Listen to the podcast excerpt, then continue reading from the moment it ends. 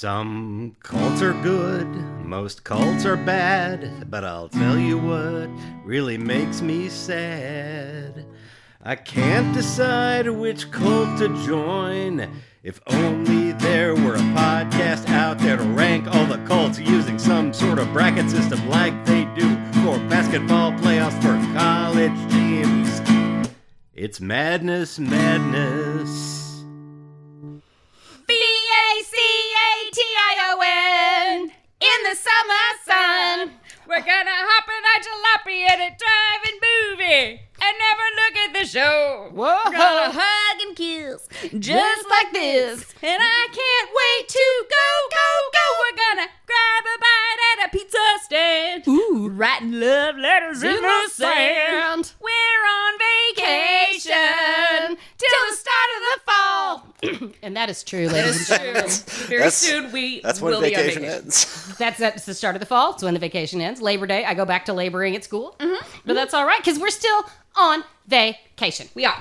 We did. We had a great Fourth of July weekend. Nobody lost any limbs. Mm-hmm. Nope. One of my small cousins lost the skin above her knees, but she'll grow it back. It'll, It'll be, be fine. it wasn't from a firework, was it? It was from some boiling water. It's okay. Oh, Oh yeah. Yeah, she'll be all right. Bless her little heart. well, next time. You know, next time. That's if what what is it? It ain't fun if you don't have to run. Was That's that right. That's what we've been told. That's Yeah. what we've been told. But yeah, we're here. We're hanging out. It's hot and sweaty. We have uh, Sonic seltzers this week, ladies We and do gentlemen. have Sonic We're brand supporting seltzers. Oklahoma business. Sonic. Sonic drive-ins, one of the finest things ever to come out of Shompton, Oklahoma. I am del- having some lemon berry. The lemon berry slush I always liked because it is a slush made with real sour burning lemonade. Yes. That just has like chunks of strawberries in it. See, I don't like the fake slushes. I don't want like grape or s- like fake no, no, no, grape. no, It's actual These are real. strawberries. That's the good one. Yeah, Yes, it's actual Yeah. strawberries, actual burning frozen lemonade. Yum. And if you put some vodka in that shit, shit, man. you could ride dirty all day long. Shit. You- look, look, Sonic should change its name to if you put some vodka in that shit, comma. It is right. Because, like, 100%. You can there's make- you get not the- a single thing. Get the Route 44 orange juice. Make yourself a Sonic screwdriver. You can't. I remember. I went to parties. I would go to parties in college and go buy Sonic and buy a Route 44, which is 44 ounces. It's a 44 ounce cup. a styrofoam cup with, with perfect ice. the perfect rabbit Hella turd ice, ice, uh-huh. of Coke. God, that stuff is you so good. drink part of the Coke and you dump rum in it, and then you have a delicious cold rum and Coke in your Sonic Big ass cup one. to carry around the party. That's right. You're Perfect. When I was like 13, I was like at, at the mall, working my job as a mall puppeteer. Um, Yeah. Did you not know that? I don't think I did. oh boy. Um, Yeah. I'll be happy to go Three into weeks some more later, we detail were if you want. married. I know, right? Yes, we, Aaron and I have been married for 30 years. We're 45. I saw his puppet Um, show at Promenade Mall. God, there's a there's a missed opportunity for a 60s ballad. right. Damn. anyway, no, um, hey, no. yeah, no, I was at the mall. It was like, and I was uh, some friends of mine had the job, which was how I got it. Like we were meeting some other friends, some friends of his there, and it was just like right on the cusp when like they started smoking, and I was like, I don't know if we should be friends anymore. and, and like one of the friends handed me like, here, you want a drink of this? I'm like, uh, okay, sure. Like handed me their Sonic drink, and it was like, you know, a cherry limeade, but like it definitely had vodka. in it. and like I did not, it did not even occur to me that that was a thing you could do. But like all of a sudden, I was like, oh my god, I know what this is. Oh god, what have I done? oh my god, I'm drinking. I, I'm not supposed to be doing this. I'm underage. I'm underage. I, I did not drink until I was at college, but I, I've caught up till then. Where Where did you get the puppets? What on They were okay. So there was this was the Tulsa Promenade I was in gonna the, say, uh, The Mall what's with it carpet. Okay. yeah, Promenade and Mall. it was owned by uh, so like a mall conglomerate that owned like three or four different malls. Right. Mm-hmm. They were based in Panama City, Florida. Um, and they one of the thi- I guess they all had puppet theaters, and so they had like rotating like sh- shows. Oh, Okay. that they would Okay. send Okay, around, and they all okay. came in these big boxes. and then Oh, like I so yeah, see. like once Okay. a month or so, like you know we would get there and we would like pack up the old puppets. and, Okay. uh, put 'em like puppets in, a there. script in a box. Yeah, and, everything. and a tape. There was Okay. like, Oh, yeah, okay. like we didn't, you know, they they rightly did not trust us to like you know do the voices for the Uh, podcast. Uh-huh. I see. Oh, okay, got it. Um, but what they also shouldn't have done was trust like you know boys in their early teens with like puppets At all. in front of children. and like it's just like yeah, it's like oh look, there's a there's there's a little like uh, another a single chord you could pull to make them hum constantly. Yeah. Whether they're not even whether they're close to each other or not. So I didn't need a sonic screwdriver to I guess- figure Yeah. I guess whenever I knew you were a mall puppeteer, I I just always assumed you like showed up at the mall with your puppets with your own puppets in a play that Oh. you'd written. Yeah. No, no, no, I, Oh I no. wasn't I like see that freelance. Like it wasn't something I went into for the joy of puppetry. He's Like, like- it, pa- it You're paid like, me excuse four me, dollars. sir, this is just The Empire Strikes Back. It paid me four dollars and seventy five cents an hour. I mean, That's Hey, good hey, money. that's that good was money. that was hard gra- hard graft. Uh, Uh-huh. you know, for I remember going. and- There was a puppet theater in the back of Casa Bonita. Mm-hmm. Uh-huh. yeah, Yeah, yeah, yeah. With little amphi- amphitheater, with like riser steps. yeah, Mm-hmm. boy, those those kids definitely made less than four dollars an hour. but they got I got free food. they got beans. yeah, that's true. They probably got to be drunk as work like That's a lot right. Raise the flag. because it was the bring me another seventies. margarita. Oh shit. oh man, Casa Bonita. That's a whole nother story. oh Oh man. man. But yeah, it is summertime here at Madness, Madness, Madness, Madness. We are trying to figure out what to do with our summertime and with the rest of our time, and we are coming up with some good stuff. We man. do have some good stuff. This is our final game of the, the Sweet, Sweet 16. 16. It is very true. We're gonna have to look back over our brackets and see how we go going In the forward. second half, I will look back over our That is brackets true. and see who has come. so come so far. I still so- think the Hoo Hoo W I Girl Girl Scouts. Yeah, that's our, And also the Black Panther. and the Black Panthers. I think it's a three way, not a tie, but, but like, like, a three way. It's a top three. a close top, three, is like Hoo Hoo, the Girl Scouts, and, the Black, Panthers. with some WI action circling the plate. Mm-hmm. This And there is we it. go. See, we are an eclectic group, ladies and gentlemen. Let Mm-hmm. me tell you something. Come here, learn about weird shit. We contain multitudes. Contain multitudes. We Do I sound can contradict myself? Hell yeah, it's the seltzer. That's right. a bunch of times. A bunch of times. Oh, yeah. All right, well, I have a few tiny things. Uh, our father felt like it was extremely important that I mention that while J. Edgar Hoover is a complete and utter bastard, which is true, he did do one good thing. This is dad's brainwashing This as is- a child. this is- He's like, I can't totally give up on J. Edgar Hoover. That's not true. No, That- it's Dad not hates true. J. Edgar He Hoover. does. But he does love Native American history. It's true. Oh. And a good murder mystery. Also true. And, uh, This is soon to be a movie by Martin Scorsese. right. the- Filmed in, uh, Ponca City. state of Oklahoma, right? Right, and it's called Killers of the Flower Moon, and it was based on the Osage murders, which happened in Indian Territory, and that was the first crime that the CIA and uh, FBI? or The excuse me, FBI. FBI, not CIA, the FBI and uh, J. Edgar Hoover solved. That's right. so, A s- minute fairness. thumbnail sketch of this. yes, Uh, when the land was Indian territory, Yes. it belonged to the Native Americans, and Osage tribe is native to Oklahoma. yes, It it's actually native to this region. native to this Not region. all of our, the tribes that live in Oklahoma no, are native to this but region. like the Osage and the Kiowa are native Yes. to this, and you might also maybe or maybe not know that there's uh, oil underneath Oklahoma or, or uh, less than there was. let me less tell than you. there was for sure. But it was like, okay, Osage Native people, here's your land. Mhm, You can have this. You can have this forever. Also not true. But then they found oil underneath it and they were like, wait a minute. Hey. And so the government sent in people, white White folks. people, to be their guardians, adult right? Because like Osage Right. I'm a 75 year old Osage man with m- multiple generations of descendants. Mm-hmm. To be but, their But I need a guardians. guardian. or to marry their daughters. Daughters, Uh-huh. And you know what? A lot of these Osage people ended up mysteriously murdered. No, they m- ended up mis- accidentally dying of natural causes for no reason. That's right. Or probably dying out of the goodness of their heart so that the white man That's could right. have access. They realize you deserve this more than I Yeah, do. So.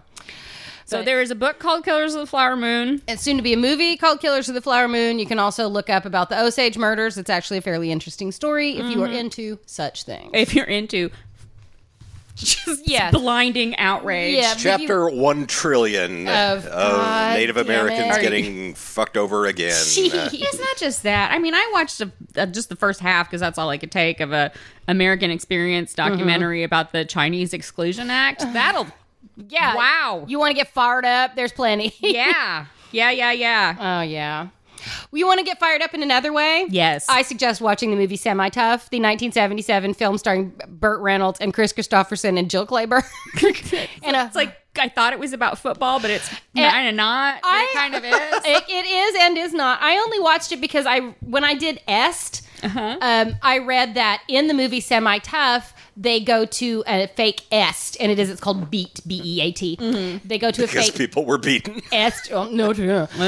And so when I saw it yesterday, as I lounged on the couch all day in the air conditioning, I was looking at what was on. I was like, "Oh, semi tough with the est." I'll watch that.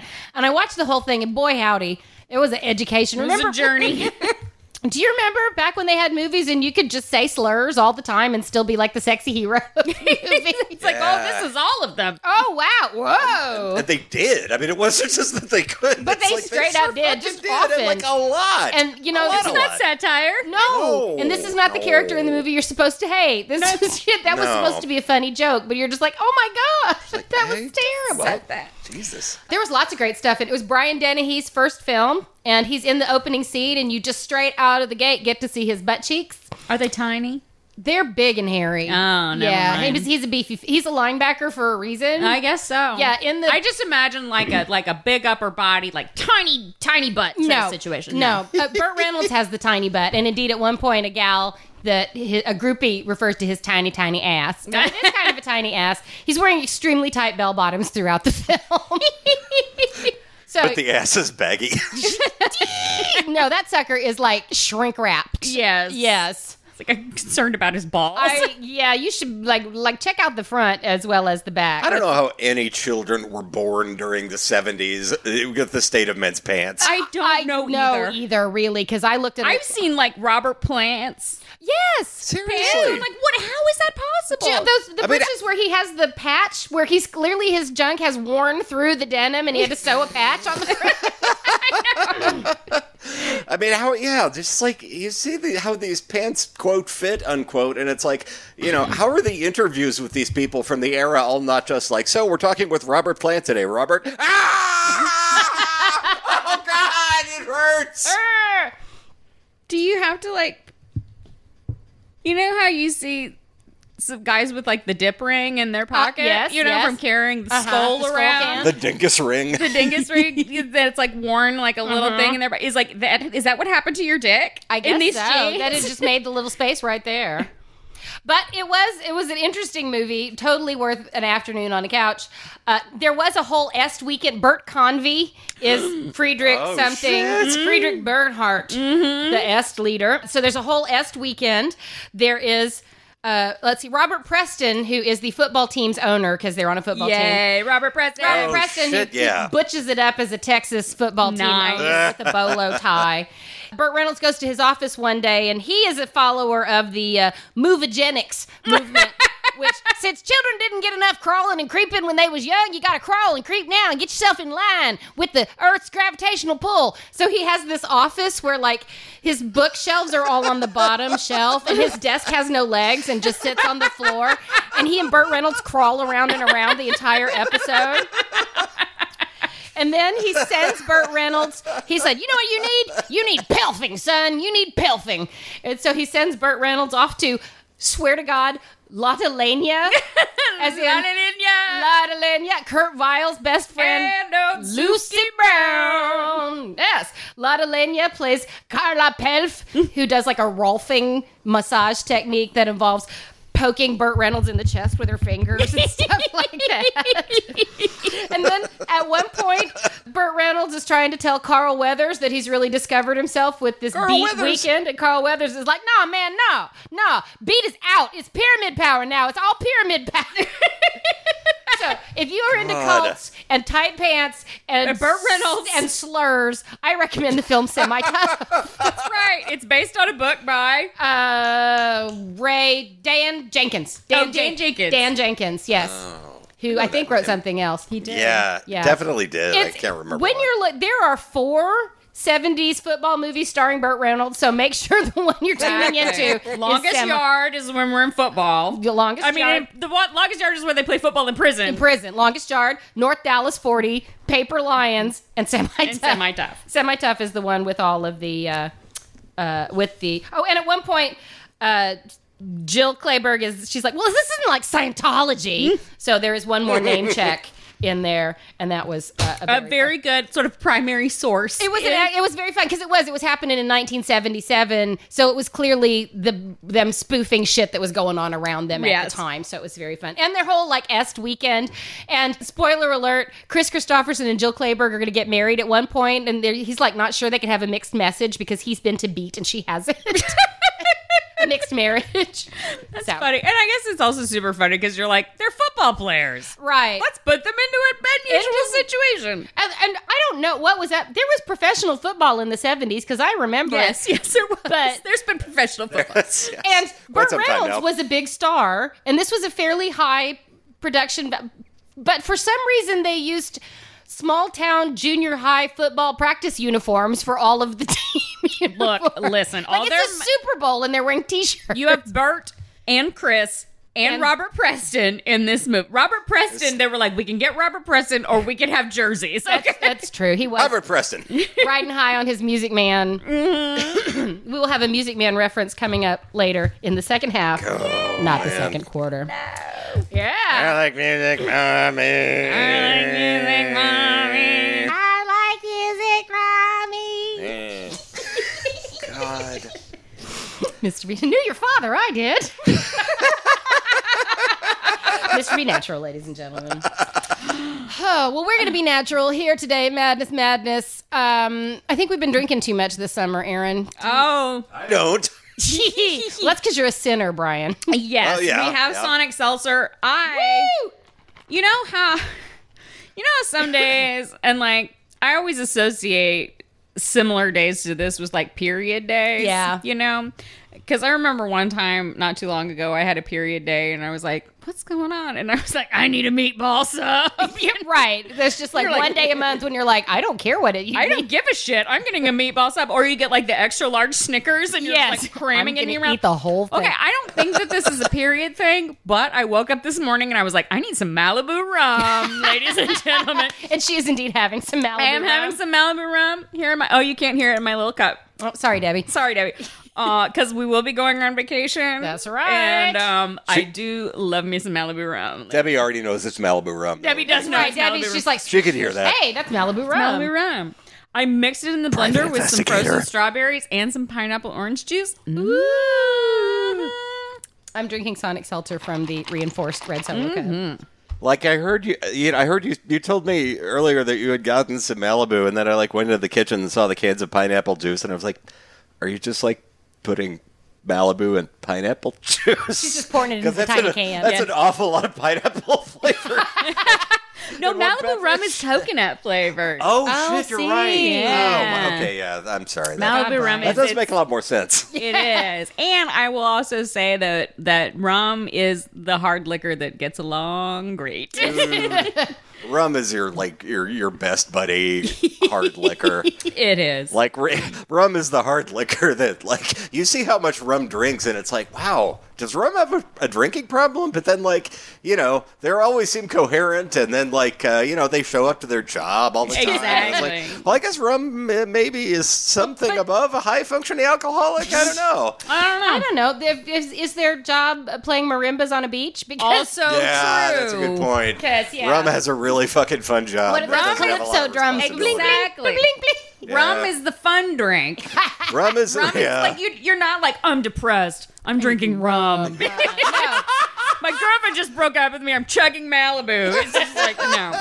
No. I mean, but here's the thing: you should be. Uh, yeah, you're right. Because- you should be yeah. recovering, but you're not. yeah, no, yeah, like like you, yeah, you should be drinking rum if your girlfriend broke up with you because like you will you won't feel as bad. No, you won't. You'll Don't feel drink great. Oh, fucking scotch when somebody breaks up with you. Jesus, it's just like it's just like crawl into a peat bog and lay there until it starts to preserve And you. suddenly you're like Piltdown Man. Yeah, exactly. Right. And it's like, but I want to be pilled up, man.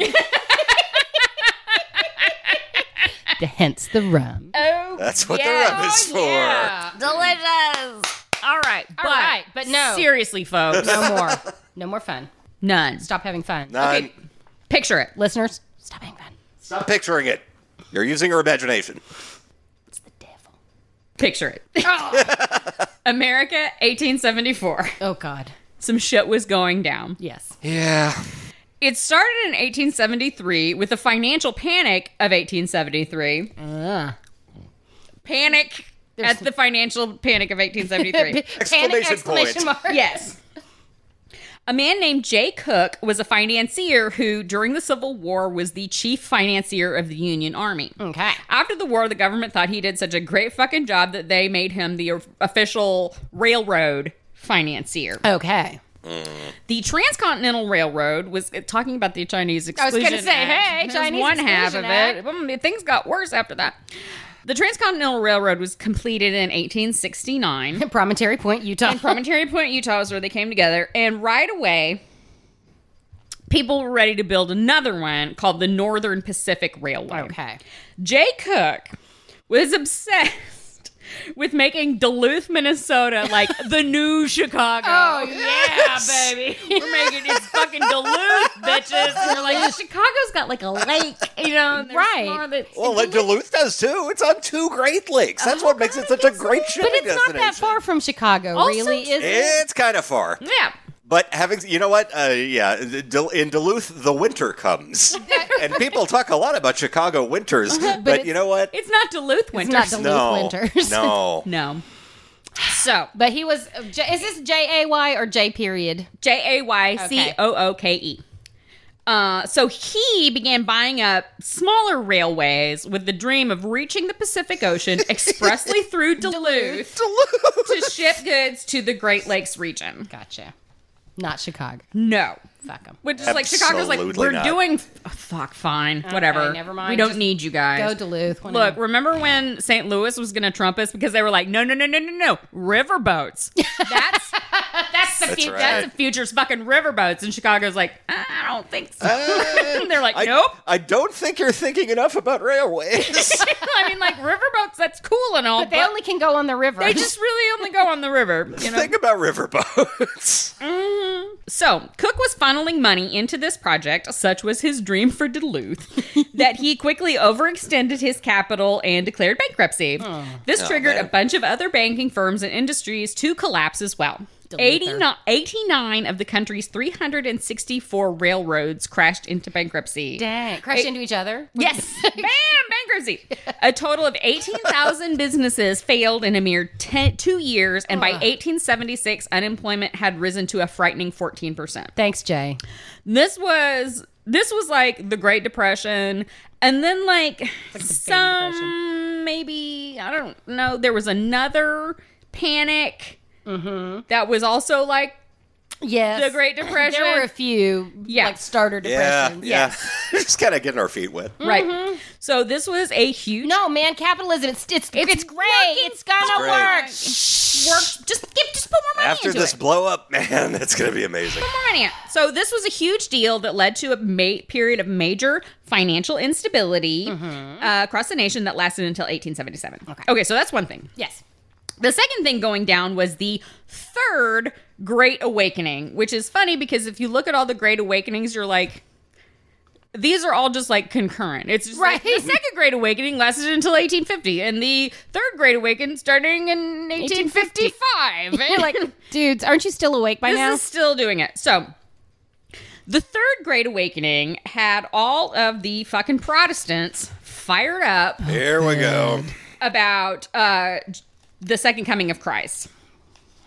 Cults, excuse me, I mean new religious movements huh. started popping Right. up all over. Nazarenes, Pentecostals, Jehovah's Ooh, the Witnesses, Nazarenes. Christian Science, theo- Theosophy, and something called Thelema, which No, was an- telemi- Oh, the Telemites. which was an Aleister Crowley gig. yes, it start. I, I Oh, will be talking shit. about the Telemites also. Yes. During this time, we also saw the foundation of the Moody Bible Institute. What? yes. I love the Moody Bible Institute. Yes. Yes. God damn it. Here's a Bible. Bible. Uh, Bob Jones College, now Bob Jones University, Greenville, South Carolina. and the Southern Baptist BJU. Theological Seminary. Which, may I point out, broke away from the original. The, the, it used to just be the American Baptists, but the Southern Baptists are a separate thing because they wanted to make sure that they could still own their slaves. that's right. Just want to say that out That's loud. right. This is the 1870s. Very So, you important. know, slavery is over. Oh, that's. Oh, I forgot. Never mind. But- and black people lived in glorious They equality. forever. really Right, did. that's but right. the Southern Finally. Baptist Theological Seminary was still the Southern Baptist because they just wanted to double down just to make sure. just to make sure. that's right. The children of Ham need to be punished. Jesus fucking Christ.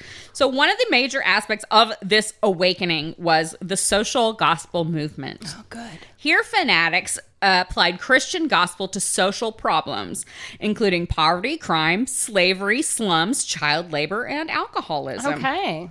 Well, now you may be thinking, wow, these people really are working for the greater good. They are. You know, they're not. when you Uh, read the what? Bible, No. clearly it was says that? that? people should be treated. Jesus. wa- Okay. Uh, Okay, yeah, you're Yeah. right. That- Yeah. Okay, you sorry. would think, but no, no, no, no, no.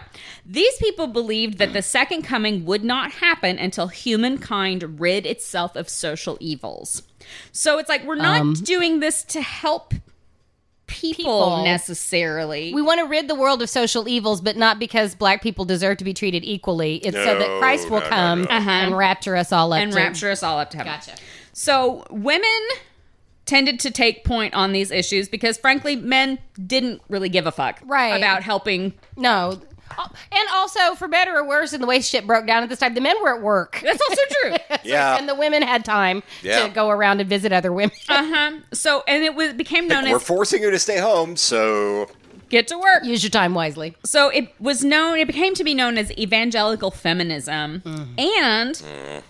But for the first time, it gave women the chance to have a platform to speak on. That is true. they learned public speaking fundraising Yeah. general organization and this platform that they could speak on allowed them to remain respectable Yes. Yes. Mm-hmm. You're still, you have a husband and a family. uh-huh so at this panic at the railroad and evangelical feminism there's one i wrote down there's one more spoke in this wheel what so third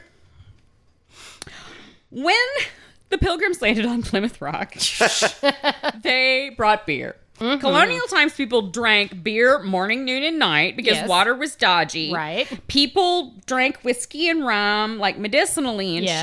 shit, and like small batches that you would like make yourself. Uh, rum and milk would help a woman get pregnant. Sh- Well, it, rum helps a lot of guys get pregnant these days. Ah, and rum with horse urine was good for weight loss, you know, so basic shit. Well, it 'cause would uh, you're stop you from vomiting drinking all the rum. time. Keep you from, it's like it, you can't keep anything down. Yeah, that'll work. That'll work. That's oh wow. However, in the 1800s, as sort of like society and agriculture grew in America, people were growing all sorts of crops like corn, oats, wheat, and all of that can be distilled into whiskey. whiskey. One hundred potato vodka is made from potatoes. Exactly. right. So now the people who were just drinking like near beer all yeah. day are suddenly Corn Small squeezins. guzzling corn squeezins, and it's like. That squeezes. Oddly enough, it took people like a while to figure out like this isn't the same at all. No, shandy and near beer is like it's non-poisonous water. It's not basically. poisonous water. It's like it gives you a little Doesn't it? calorie boost. Uh-huh. And it keeps you going, but you're like, here's my fucking corn squeezins in the morning, and you're like, how's your work day, I have to sir? lie down. I have died. exactly. So they've been drinking clear and brown liquor all day, and they're like, I'm shit faced. It's only two in the afternoon. Ah.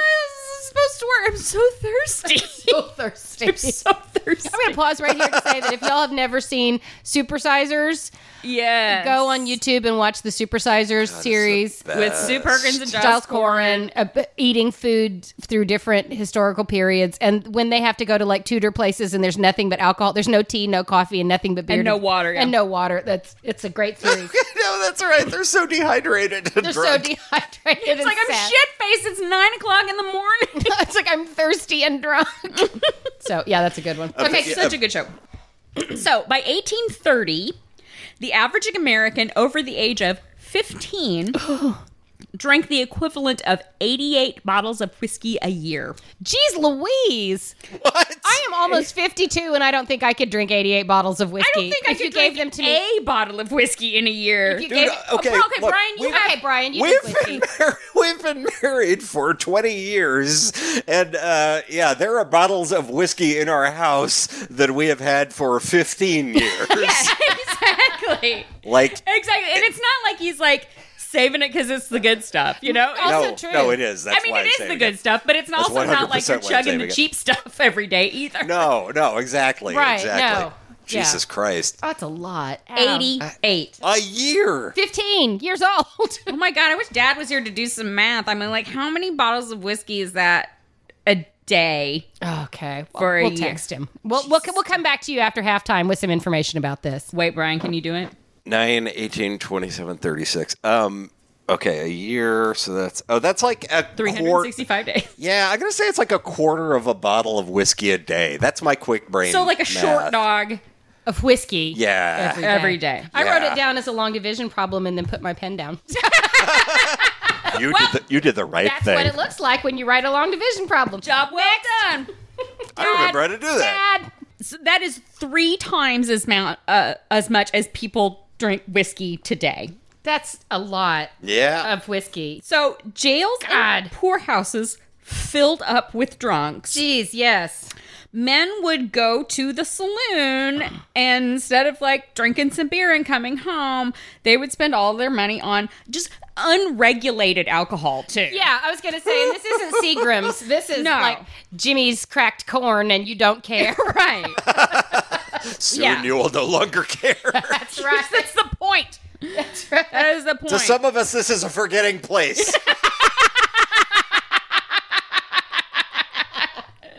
So men would go to and like I- there was also the assumption that like women were not No, doing this. no. Well, a very small amount of slatterns, whores, and strumpets were Correct. drinking. Oh, we'll get to them. okay. So men would go to the saloon and spend their whole check on hooch, and then they would come home and do what was known as the degradation of Saturday nights, which meant they would come home and beat their women Yes. and assault Yes, their women, beat them and then force them to have sex. force with them to have sex with them and like the kids, or they would have been visiting these slatterns and whores who are strumpets and there, and Uh, whores. so now they're syphilis, and there's also no money left. Also, there's no money left. So there's no money, there's no food for the children, and women had no Recourse. legal recourse No, none. against their husbands, but they did have against alcohol.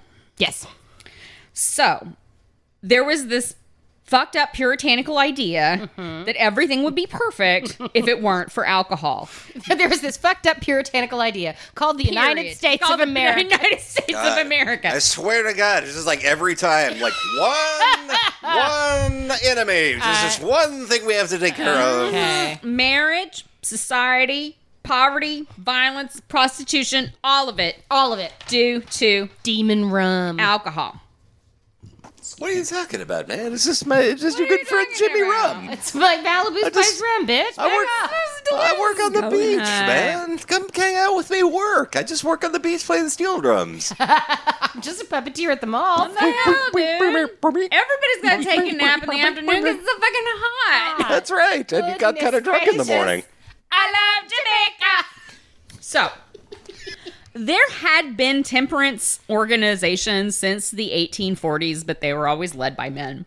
In 1852, Susan B. Anthony stood up at a Sons of Temperance meeting and was told that the ladies were there to listen. so, Susan B. Anthony about their Oh, really? and started her own group where men were not allowed to vote or hold office. Come up, Susan. Talk about- members and temperance that. groups God. dwindled during the Civil War because everybody needed to drink, and it was also not the time to go around shaming people for having a drink. Also true. Yeah. Also in 1862, the U.S. government started taxing liquor to pay for the war. Nice. Within a few years, one third of the federal budget came from taxing alcohol. Wow. Oh. After the war, there was a huge wave of German immigrants that Yeah. came to the United States and brought with them their own drinking culture and opened breweries And giant steins. and giant steins and breweries and they made so much money that they started their own lobbying organization And You their know? political power reignited the temperance I movement. was going to say, I would think that their political power reignited the breweries movement as people were like, hey, hey, hey, why do they have the money? Correct. Now, finally, the reason that we're here. Okay. It is the Women's Christian Temperance, Union. The WCTU is founded in 1874 in Hillsboro, Ohio. The first president was a woman named Annie Wittenmeyer, and their stated goal, the WCTU's stated goal was, quote, was to create, quote, a sober and pure world by abstinence, purity, and evangelical Christianity. Mm. that will work and be awesome. Their People have always constitution called responded for well the to that sort of thing. entire prohibition of the manufacture and sale of intoxicating liquors as a beverage. So Annie Wittenmeyer started shit out, but in 1879, a woman named Frances Willard became president, and she's the one who really Okay. shaped it. The WCTU became what was called a women's church, with all of the ritual ceremonies, symbolic regalia, and hierarchical lines of authority. And it was a huge hit right away all across Ohio. I bet. Frances Willard was not interested in sitting around and having meetings and shit. Her byline was do everything. Wow. Do everything Okay. an Ohio woman because there was like the main organization and then like towns and everybody could create their own. Okay. An Ohio woman named Eliza Jane Thompson began a campaign of going around to druggists who filled prescriptions for alcohol, you know, for medicinal juice. Right. Her, and use- coca Uh-huh. and laudanum. and asked them to stop filling those prescriptions. Nope. And some of them did. And then she left and they were like, okay. And then she would go to the saloons, but rather than ask them to stop serving alcohol, the women who all dressed in black Uh-huh. would kneel outside of the saloons and pray and sing hymns. oh, so you had to walk this gauntlet. They would block the entrance. And this was a radical act of civil It- disobedience. it is. It is. No, seriously. That It was is. also unimpeachable. also true. Also I true. am a Mm. woman praying. Uh huh. For the Soul Souls. of our my husband and the nation. that's right, demon rum. you're gonna fuss with this. I can't think of a book with more booze in it than the Bible, but go off. okay. Demon rum. What like they, Jesus made liquor. Jesus made li- he didn't make rum. no, he didn't. Yeah. Um, Frances Willard was created with a solidifying the cult of true womanhood. With all of its piety, purity, and devotion to domesticity, which is really funny if you think about all the work that goes into organizing a organization like the WCTU, work that keeps mothers away from their motherly duties. Willard cast herself as quote a noble maid called reluctantly from her domestic duties to the podium only because her female sympathy impels her to speak for the helpless and the weak. Please hold your Phyllis Schlafly comparisons to the end. Oh. I'm just a woman trying to save my family. so this worked, I guess, in small towns, but in cities with large immigrant populations. And like right now it starts, it's like it just in Ohio. So like Cincinnati and Dayton are like, fuck this shit. Um, large groups of drunk men would follow them around, harassing them. Harassing them. throwing rocks at Thanks, them. That's guys. not cool. Bartenders would pretend to invite them in for prayer and then dump buckets of beer on them before and forcing them back in the snow.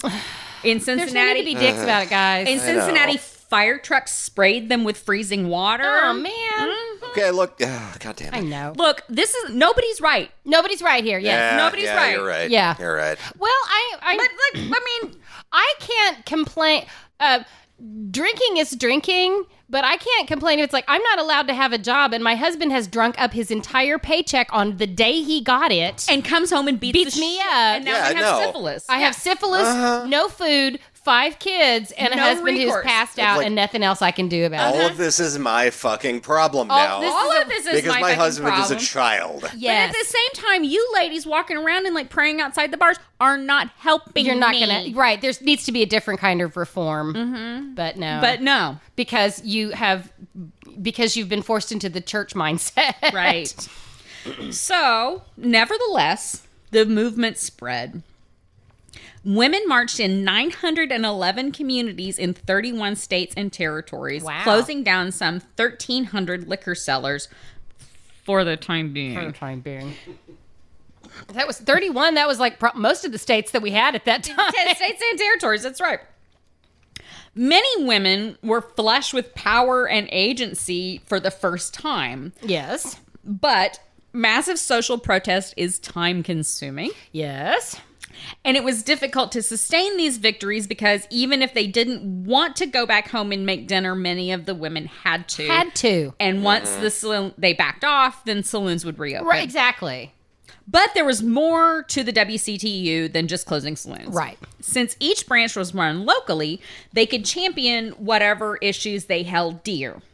And this positioned them down the line as women's powerhouses of organization. Right. Right. Under the banner of the WCTU, women were given legitimacy and allowed to organize. Yes. Some chapters, depending on where they were, were more progressive than others.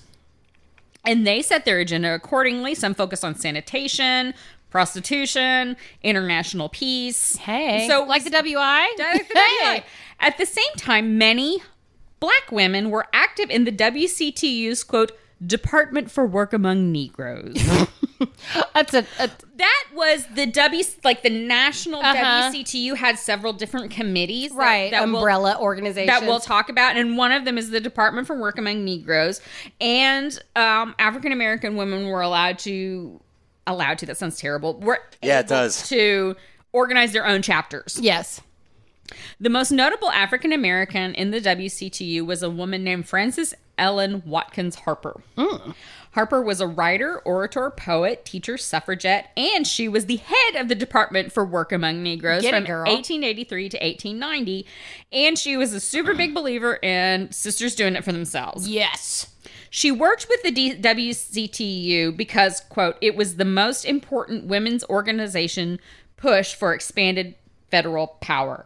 So Yeah. it's not necessarily that she was like down with these ladies, but she's like, okay, This is an organization that's got national legs. that's got national legs.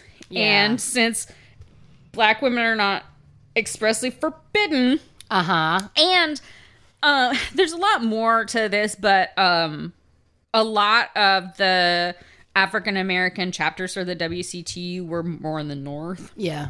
So, in Frances Ellen Watkins Harper's role as superintendent of the quote colored section of Philadelphia and Pennsylvania WCTU, so she was like the chapter leader for the Philadelphia and Pennsylvania WCTUs.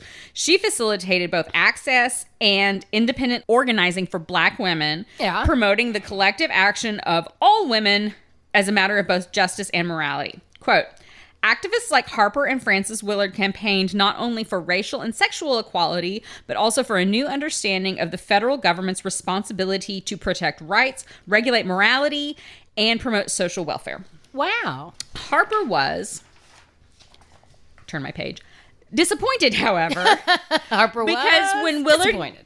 because when Willard gave priority to white women's concerns rather than supporting black women's goals for gaining federal support for anti-lynching laws, Hey. defense of black rights, or abolition of the convict lease system. Yeah. So Harper was like, "Okay, I'm working in your organization, bench, Can we do some of my or but." I'm trying not to get murdered. Could, Later uh, in we her maybe life, put that Harper on the denounced the agenda? WC. But is your husband drinking? Yeah, I know. Later in her life, Harper denounced the WCTU as racist, and it was, but she was still a staunch advocate for temperance. Right. And so, not surprisingly, the WCTU was especially segregated in the South. Uh, yeah. Um, Chaperone. there were no integrated chapters. Okay. It was either the WCTU or the like Negro Action WCTU. Well, no, you could all be your WCTU chapter. Oh, but it- and you can work, work like Harper did at the national okay. head of that chapter, But, but your meeting is your gonna be- meeting is segregated. Gotcha. So yeah, so it was segregated in the South where black women could have their own chapters, but ultimately they were under the umbrella of white organizers. Right. And these white women saw it like that they were giving these black women a chance to uplift themselves. you know, it's Oh, for that fuck's radical sake. like noblesse oblige. Yes, we gave them an opportunity. Uh-huh. As Well, a result of this Unfortunately, you did give them an opportunity because you had taken opportunities from them and That's then right, and then- allowed yourself to give them an Give opportunity. it to her, and they were like, okay, so as a result of this bullshit, black women in North Carolina started the WCTU number two, which bypassed the local white lady control on the local Get it. level. Yes. And worked with the organization on the national level. nice. And that way, uh, since these national ladies were not in their business, the African American women had more freedom to focus on things that they were important there in their communities, like lynching and shit It's like lynching, yes. exactly. So while local chapters were segregated, white and black women both attended the national meetings. That's cool. A black woman named Naomi Anderson of Wichita. Naomi was- Campbell? yes. Can you believe it? Of Wichita was hired as a national organiz- organizer. Organizer. Organizer. However, under the leadership of Francis Willard, the WCTU still struggled with the recruitment in the South. And I was like, I guess it's because other Southern women didn't want to be part of an integrated organization, no matter how separate Right. Uh, e, that integration is. right. It's like technically we don't have to meet, but technically this is an integrated Uh-huh. group. So, around 1890, Willard messed with the wrong lady. Oh. when she was kind of ho hum on Ida B. Wells's anti-lynching Oh campaign. shit, don't mess with I to B. Willard was quoted as saying, "Better whiskey and more of it is the rallying cry of great dark-faced mobs. I'm sorry, could you say that again? Better whiskey and more of it is the rallying cry of great dark-faced mobs. The safety of women, of childhood, of the home is menaced in a thousand localities." Uh-huh. Wells put Willard on blast by saying Willard, quote, unhesitatingly slandered the entire Negro race Yes. in order to gain favor with those, those who are hanging and shooting and burning Negroes alive. Yes, ma'am. Yes. I will fuck you up. I am Ida B. Wells. I am Ida B. Wells. So, now it is time to talk about the most famous crusader of them all. Oh yeah. Harry Nation. Yeah. You be superstars. Woo! Born Caroline Amelia Moore on November 25th, 1846, in Girard County, Kentucky, her family moved around a lot for different reasons. Uh, her dad's inability to hold a job being one of them. Right. Uh, also, the Civil War. Yeah. And also, her mom had quote unquote delusions, Oh, Okay, whatever that yeah, means, some like sort of mental illness, yeah. Um, Carrie's mother died in an asylum, and she was sent there by one of her sons who owed her money, who called the asylum and said, "My mom's crazy." Oh God! And this, this is an Jesus. 1840s asylum, so this is Uh-huh. like it really is. chained to the wall and sprayed with a hose like kind of yeah, shit. exactly. So Carrie really admired her dad, though. Okay, He was never seen without a corncob pipe, and I guess in a button nose, and she was made out of coal. no, It always comes back to Burl Ives. he was never seen without a corncob pipe, and I guess his teeth were just like stained nubs or something. Yes. Anyway, in an effort to be more like her dad, Carrie filed her teeth down so they too No, would be no, tiny nubs. No, Oh. God, no. God, what? Jeez Louise. No. Oh, No. They were probably nubbish anyway. Carrie, honey. in She 18, share her mother's Oh. delusions. well, I'm gonna read a little more. I and mean- then, like, We'll all judge. we'll all be the judge here. So in 1865, Carrie married a man named Charles Gloyd, who was both a physician in the Union Army and an alcoholic. Bless. He We're not lived lauding him though. he lived in a room with Carrie's family, like boarded in Right, the okay. house, and her parents were like, "Absolutely no, you cannot spend time with him at all." But she was like, totally into him and she would leave like notes and books and um carrie's mother said he was quote an active drag on the energies of those around him Damn, mom. Damn. and she's like i am mentally ill It's- however It sounds like her mother's main crime was being perceptive. I was gonna say she was so mentally ill she went all the way to the 21st century and was like, "Honey, no." No. so so um, Carrie busted her ass to marry this guy. correct Okay. even though he was totally alcoholic carrie's parents naturally disapproved of the union but she got married anyway uh, Charles Gloyd showed up drunk to the wedding and was dead by 1869. Okay. This lit a fire under Carey, who became a passionate crusader against liquor. In 1874, she married a man named David Nation. Aw. They s- who was like totally upfront about just needing a woman to run his household. Okay. He's Okay. like, I need So- to marry a maid, She she accepted a job as an office manager. basically. basically. All right. So they settled in Medicine Lodge, Kansas, Oh. where she either started her own or enjoy, eh, or joined the local chapter of the WCTU. Yeah. Okay. Kansas had already banned the sale of li- sale of liquor, but like nobody gave a fuck. No. No. And there was a joke that there were signs out in western Kansas that said "No beer here, near beer three miles." Yeah. So Carrie got to work.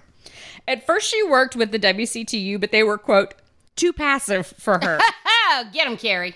she lobbied the governor. He didn't give a shit. No. He was So- drunk at the He time. was. So her methods escalated from simple protest to serenading saloon patrons with hymns accompanied by the hand organ, yeah, hurdy greeting bartenders with pointed remarks such as "Good morning, destroyer of men's souls," I think we should bring that one back. Morning, Carrie.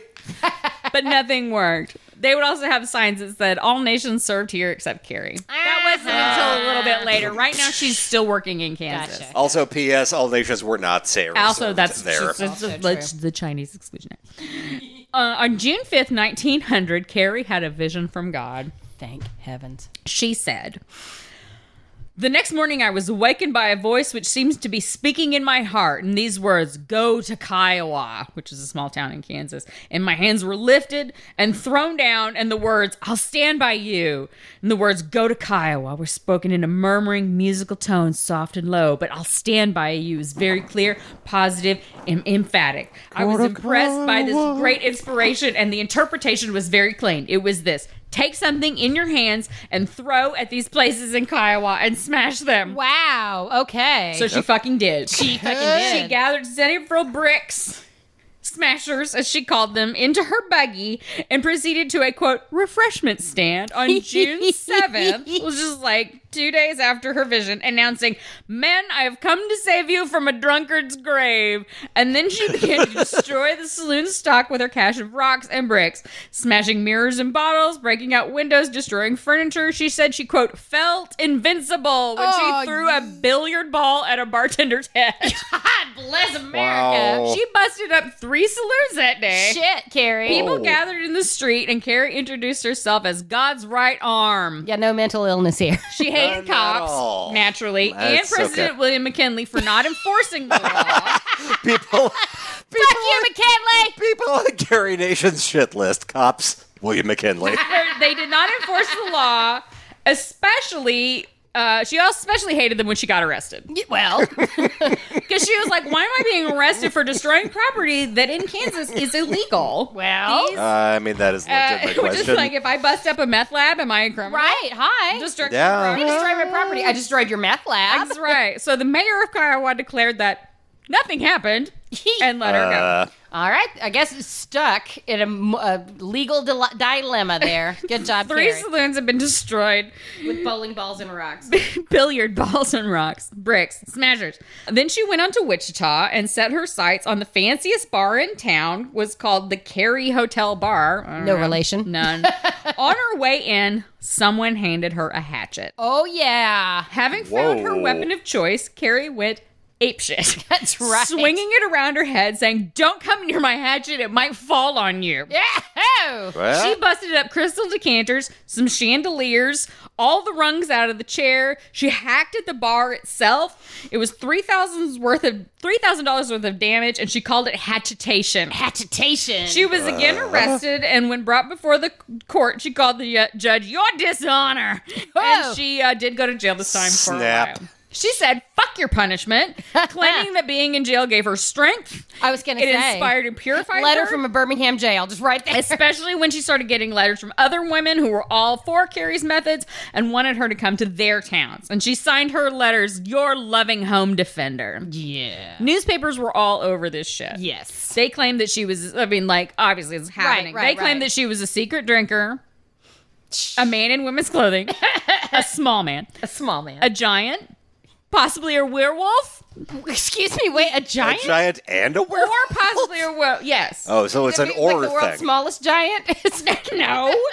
I mean, what? But a giant could bust up a fucking. Can you see her with your eyes? Because she's not much taller than anybody else. This is She was back- also a big believer in um, in um, I say loose clothing, but but like non-restrictive, Non-restrictive clothing. clothing. Yeah, like clothing reformation. Right, yeah, yeah, she it wasn't was like in a for big deal. courses, but she Yeah. did wear her out. Her dresses were like kind of frumpy, but they did have like ribbons and buttons, and, Right. And so they were very feminine. But she's like, I don't have I'm not time for wearing this corset shit. shit, no. How I, can I get hatchetating? I need to breathe. I need need, to breathe. I need freedom of movement in this because I gotta. I, I do a lot of movement of my arms, Right, From my like arms, I have- the back to the front rapidly, also top Mm-hmm. to down. She was imagine- so popular that she started her own newsletter called The Smasher's Mail and a newspaper called The Hatchet. Hatchet! To raise money, she sold little hatchet lapel pins I want one. that said, because she would, her name is Carrie, C A R R I E, Mm-hmm. but later she changed it to C A R R Y, and her Oh. middle name was A, and so the little pin said Carrie, Carry A a Nation. nation. Got it. And she sold them for 50 cents, which is a lot not, yeah. and they funded her travel, her food, like police bail. You know, more hatchets. at time at some point she divorced her husband, saying David isn't a bad fellow. He's just too slow for me. Hell yeah, Carrie. She traveled all over the U.S. and Canada, giving lectures, smashing, getting arrested. Hatchetating. Hatch- She went to Europe. In Scotland, she gave a lecture called "How I Smash, Why I Smash, and How You Can Smash." Shoo. I wonder how she was received by the Scots. I- I tell you. Can't- they were like, "I like her violence, but That's right. The violence is good. They But had a fuck. great deal to say. Unfortunately, she could not understand any. of not it. a word. And so she was, but on June 9th, 1911, a 65 year old Carrie Nation collapsed during a speech in Oh. Eureka Springs, Ar- Arkansas, and man, I've she been died there. Oh, shortly thereafter. Aw. Eureka Springs is a nice place to go, though. is a It nice is a nice place I mean, both you know, on vacation and permanently. For hatchetating. for Hatchet. So, Go Carrie. lest you think that the WCTU was all about smashing and praying, they did other stuff as well. Well, Hatchet and praying and living and and hoping hesitating. and hesitating. It's not into dark that will get you into his arms. So if you're looking to find a drink, you can share. All you gotta do is hesitate and smash hesitate and pray and and, and do everything just like Francis Willard. You will be his.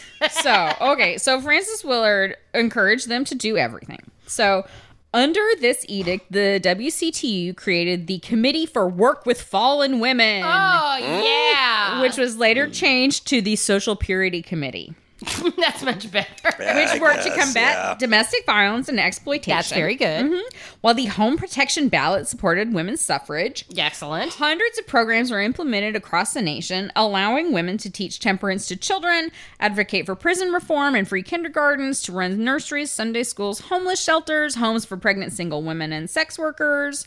Uh, the WCTU members supported such far reaching reforms as turning the page, Oh, labor reform, suffrage, disarmament, and quote, sensible clothing, meaning nice. like, yeah, like clothing I, can breathe in. Oh, like I agree. They also oppose the manufacture of civ- cigarettes and uh, vivisection. See, I um, unfortunately I agree with the WCTU on quite a few things. Exactly. I am Oh. also anti-vivisection. All of these sound great, right? They kind of do, Kind of, except sort of. I'm waiting for the other shoe. Well, Oh, here it comes. The WCTU was really concerned with prostitution and how to save women from sinking into degradation. Okay. Oh boy. Prosecute the men who are buying sex? Never. Okay, oh, just say it. Heavens no. Got it. First of all, alcohol. Okay. The Social Purity Committee was focused on preventative measures. Fo- Step one: never touch alcohol of any kind. Step two: salvation. The end. gotcha. not so fast. In many places, the age of consent was like 10, 10 years, old. Like if you've got a period, is this is the age Uh-huh. of consent? Uh-huh. So they campaigned to raise that to 13 That's something. on the argument that if a 10 year old girl cannot own property, then she cannot be married. Yes. Can a 13 year old girl own property? I don't know. This is No. all hurting my heart, but yeah.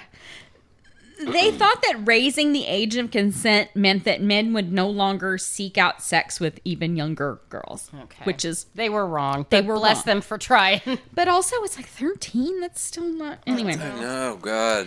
In fact, many men, as you will be shocked to learn, heartily opposed raising the age of consent, saying shit like men were liable to imprisonment for life for yielding to the solicitation of a prostitute. yeah. Or by saying there Oh, are wild, bad, and perverted girls who would lay traps for inexperienced boys Yes. who are not over 18 years of age and by threats thereafter blackmailing them into marriage. That's it. Mm-hmm. Absolutely. Those poor boys. This sounds, Also- seems really familiar to me. I don't Right? know. Oh. Yeah, I know, Thank right? Mm-hmm. God life's I've not heard like this, this. anymore. Before. Also, raising the age of consent would impugn upon the man's freedom to have sex Well, with whomever freedom. he wants. Great. Who fucking who? Bitches, man. I can't get to play because you made me wear a mask. Uh. The WCTU also provided a rudimentary sort of sex education. yes. By telling young girls, like, if a man invites you upstairs to look at his etchings, don't, go. Yeah. So This is what he Oh, God. expects. Uh-huh. Yeah. Uh huh. This is what he is going to do. This is what he's really asking. make sure not to get into That's those incredibly situations important. because the moment you're ruined, you have no recourse other than prostitution. yeah. So it's Oh. it's not like and, and and and if you go up to his room and he rapes you, you're ruined. you're ruined. That's it. That's right. That's Good on luck you. trying to accuse him of rape because you obviously went up there of your You own went to his accord. room. No doubt tempted with cheap trinkets, possibly booze. And the only real eh, Mm-hmm. way a girl could sort of accuse a man of rape Mm-hmm. is if she died during the process. Oh, During the process, then it would be bad. Okay, got it. I have a question about the ability of the dead to accuse people in court, but I'll save Brian- that for the end. yeah. So then then she died like sort of a pure She death. died- she was right. obviously ruined. Right. She went right to heaven because it wasn't her fault. 'cause she right. But managed if to she die. went up there and didn't die, and didn't die, then it was then- her fucking that's fault. right, Now she's and a prostitute. Now she's a whore. So, eh, some WCTU chapters were able to get police matrons hired in several cities. Okay. Um, there was an organization in New York called the Florence Crittenden Mission that was set Mm-hmm. up to reform prostitutes and un- unwed mothers by teaching them life skills and shit. Jesus. I know. Um, but they would send know how out. to make paper flowers. Right, I know. Bead lampshades. Uh, it's like, well, you're still ruined. Yes. However, Yes. But they would send out representatives to women's courts or juvenile courts and wear white ribbons that saying that said Florence Crittenden home, can I help you? Okay. So Okay. I kind of like them. it is actually. nice. So Within their time, within their strictures, within the beliefs, within the shit that was going on, it sounds like they at least attempted to do good they things. did attempt to do good things. Yes. And for weird well, Yeah. not weird reasons, but just like, well, it's like this is an attempt to good, do good things, but the problem is you still think that these women are ruined. Right. and- right. Yeah. and they're I can and they're see- fucked and so now like they live on the charity of the florence crittenden mission and like maybe someday Yeah. they'll be able to sell paper flowers or some matches yeah, or they'll something never be married, which is what women's no supposed to no be. no no and their children will always be bastards Yes. so all of this stuff was happening at the end of the 19th century which was really parallel to the rise of suffrage and Right, we right, know that right. like susan b anthony and um Elizabeth Cady Stanton were early temperance ladies. Mm-hmm. Yes. Um, but that also made men hate them even more. Yeah, well, fuck them. Men will always come up with a reason to hate you, ma'am. Just no matter saying. what you no do. matter what you do. Earlier, I mentioned uh, German immigrants and their breweries. Yes. Uh, Miller, Bush, Schlitz, Pabst, Blatz. do these names sound familiar to you? yes, I said all of the big ones who continued to churn out crap beer. I hope it was better then. But anyway, these brewery owners had a lot of money, and so Yes. they formed a lobby. And so whenever the WCTU would come to towns fighting for temperance laws, the lobby always turned out and voted them down. Right. Now, at the turn of the 20th century, when the suffragettes really got organized and more visible, thanks Right. in part to the organization skills they learned in the WCTU, WCTU. men were even less welcoming. Why the fuck would we give women the vote if all they want to do is ban alcohol? Alcohol.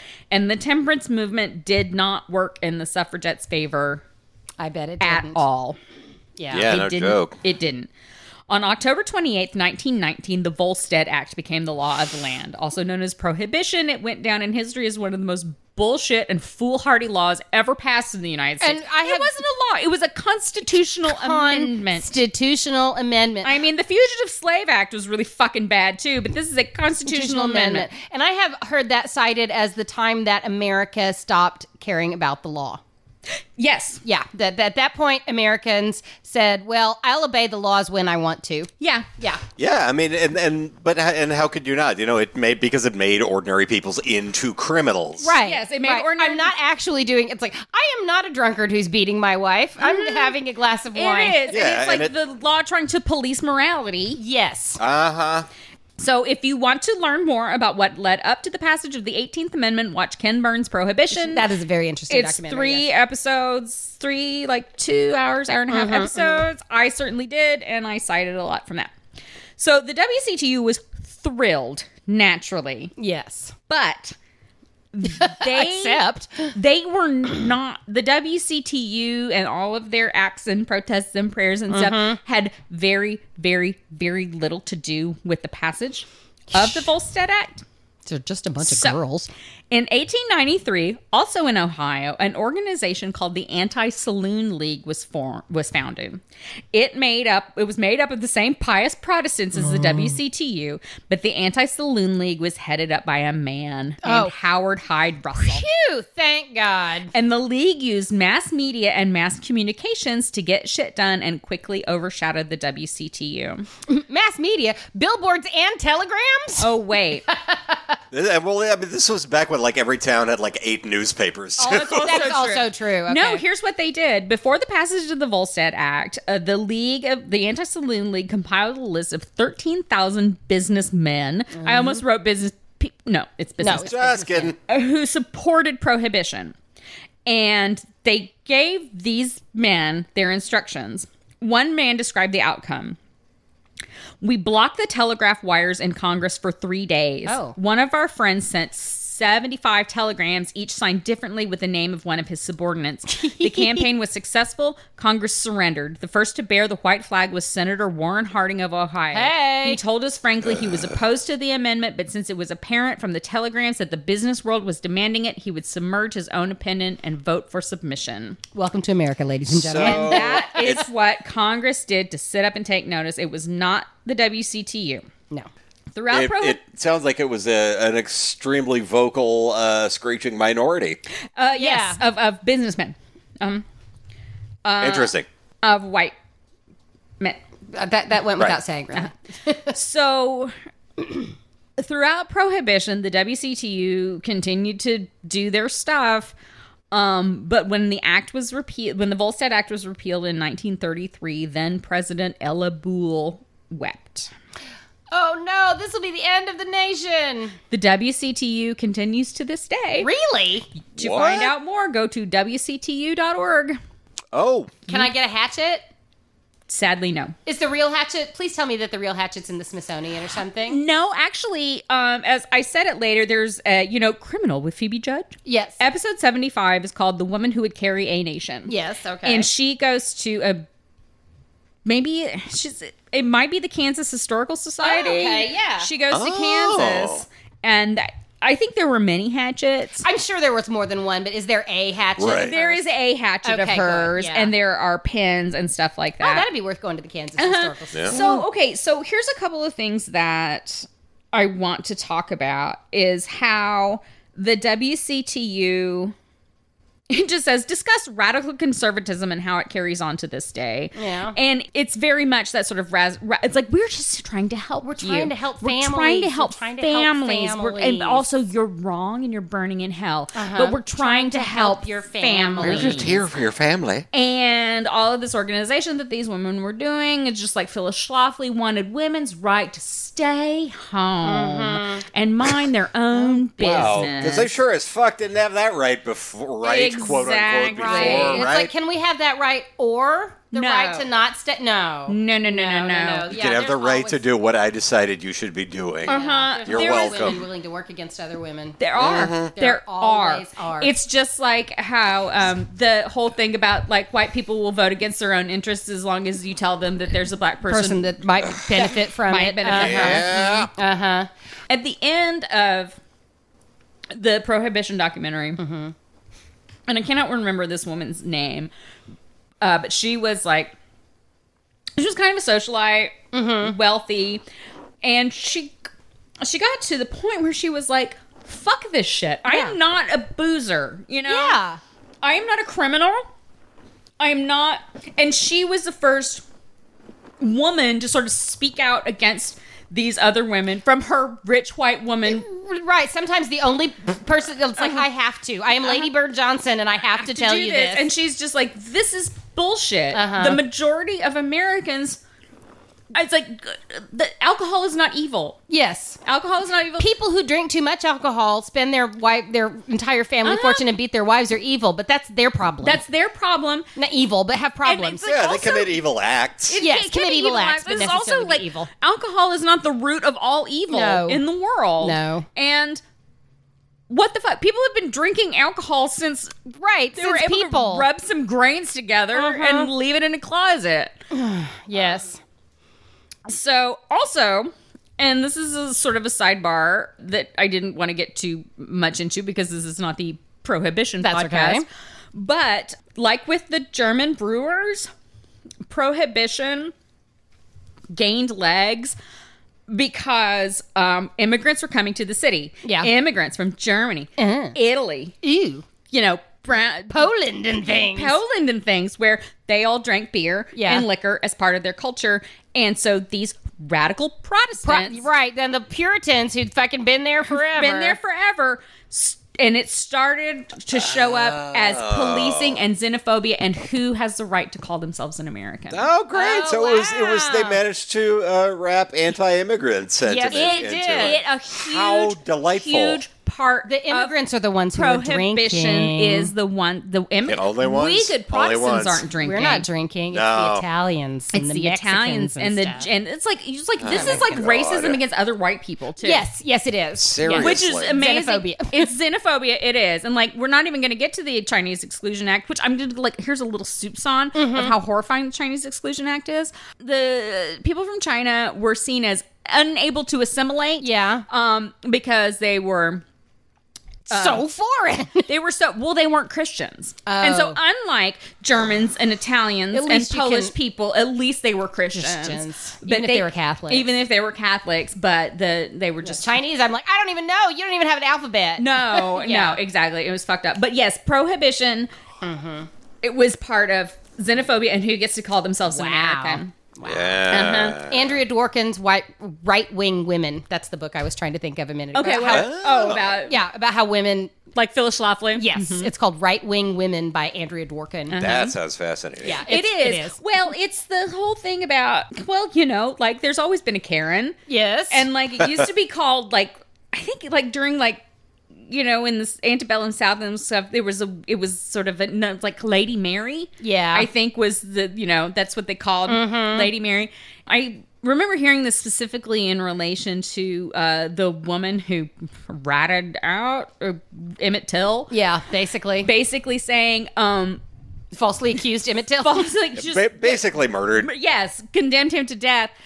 Um, these southern white women were given no agency, no credit None. for anything. No. But the moment that they spoke up and said, he whistled at me, suddenly that they were like pampered treasures. Yes. And they got all the attention. right, And now you are the bell, and now we you will all and flock we'll around all you. flock around you. And we all know that women will turn on each other. Yes, women are socialized to compete for male attention. Mm. They are.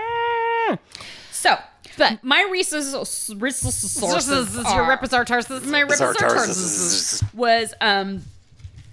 When I looked at the WCTU, there wasn't a lot of stuff I can even find. though they fucking still exist to this day. Okay, Yeah, there wasn't a lot, but the best resources I found were the Phoebe Judge criminal podcast about the Uh-huh. women who would carry a nation. Um, there was a there's a history podcast called Dig. which Aw. is super good. And was called For Heart and Health and the Rights of Women: Radical Christianity in Pursuit of the Conservative Ends in 19th cen- in the 19th Century. And it was super good. Um, I could not get an episode number out of it, Okay. but it's if you history dig history podcast for Heart and Health and the Rights of Women: Radical Christianity in Pursuit of Conservative Ends in the 19th Century, and that was really good. And Brian and I listened to it on the porch the other night, and at the very beginning they started talking. I was like, "Man, this is some Phyllis Schlafly shit." And then later on at the end they mentioned Phyllis Schlafly, and I was like, "Ah, "Hot see, see, see." Um, I also watched uh, Ken Burns' Prohibition. Yells.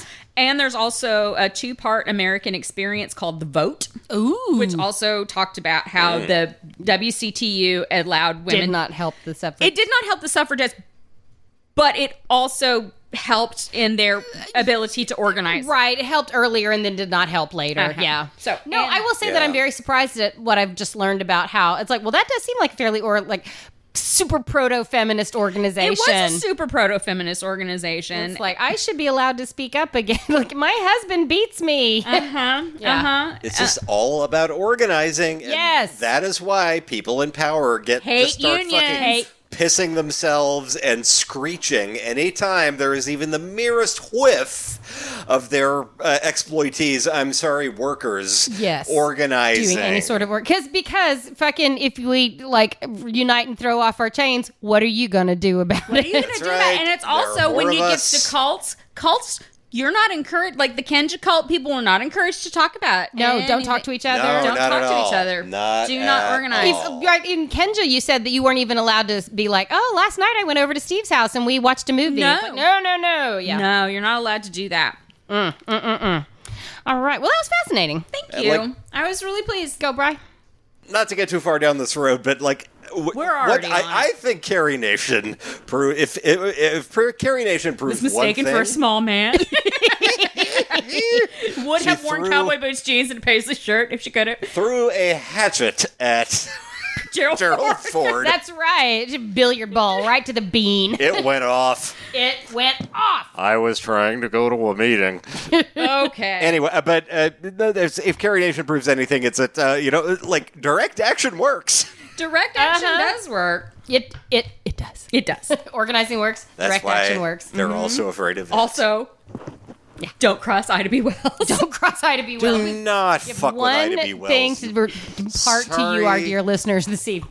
as Do not. motherfuckers. All right. But I was also very interested to learn about Harper, Harper Valley PTA. not the Harper Valley PTA. Oh, God, where's her name? Frances Ellen Watkins Harper. Oh yes. She was she was an early like black lady leader. Yeah, cool. I had never heard I her had name never heard. before. She was a writer, orator, poet, teacher, suffragette, and she like Yeah. had shit to do. And she like grudgingly sort of joined the WCTU because she's like, okay, Okay. This is unfortunately the best game in town. exactly. Yeah, so I'm gonna get in and see if I can get some shit done. Uh-huh, and which she did. Yes, good job. okay. So here's All our right, score. here's our questions. Is there a hat?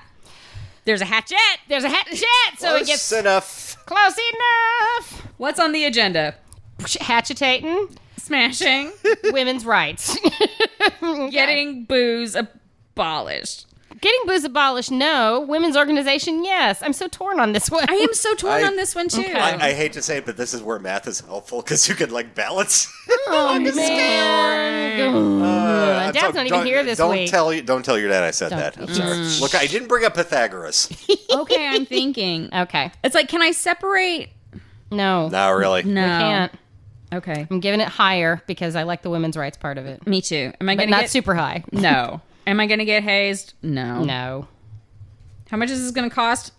Um, monetarily, well, I mean, like maybe a little. Like some traveling money and st- you gotta buy a hatchet. You got to buy a Shit, hat. So a you need minimal amount. okay. Bail money. Bail, always good. But you don't have to pay to join the organization, there you which go. You is don't have to pay to significant. org- Those are all inci- incidental. But you are expenses. paying with sweat equity. You are Definitely. getting rocks thrown at you. You are getting a fire hose turned at you. Right, somebody's dumping beer. Right, people are following you around and making fun of you. Your husband might dump you. Mm-hmm. yeah. So it, Okay, it will so- have a little bit of Yeah, cost. okay, I'll put that up a little bit more. Non-whites, Oh, yeah, Yeah. because of our pal. because of our pal, and so even though- Right. However, they were like heavily segregated. Yeah. And like, yeah, just But kind they of. were allowed to organize their own chapters with their own shit. Yes. And the national Technically, convention, They were included in the national convention. and they had Harper was on the, the head of the like Negro committee, so it does yeah, get it gets a little more. some integration points.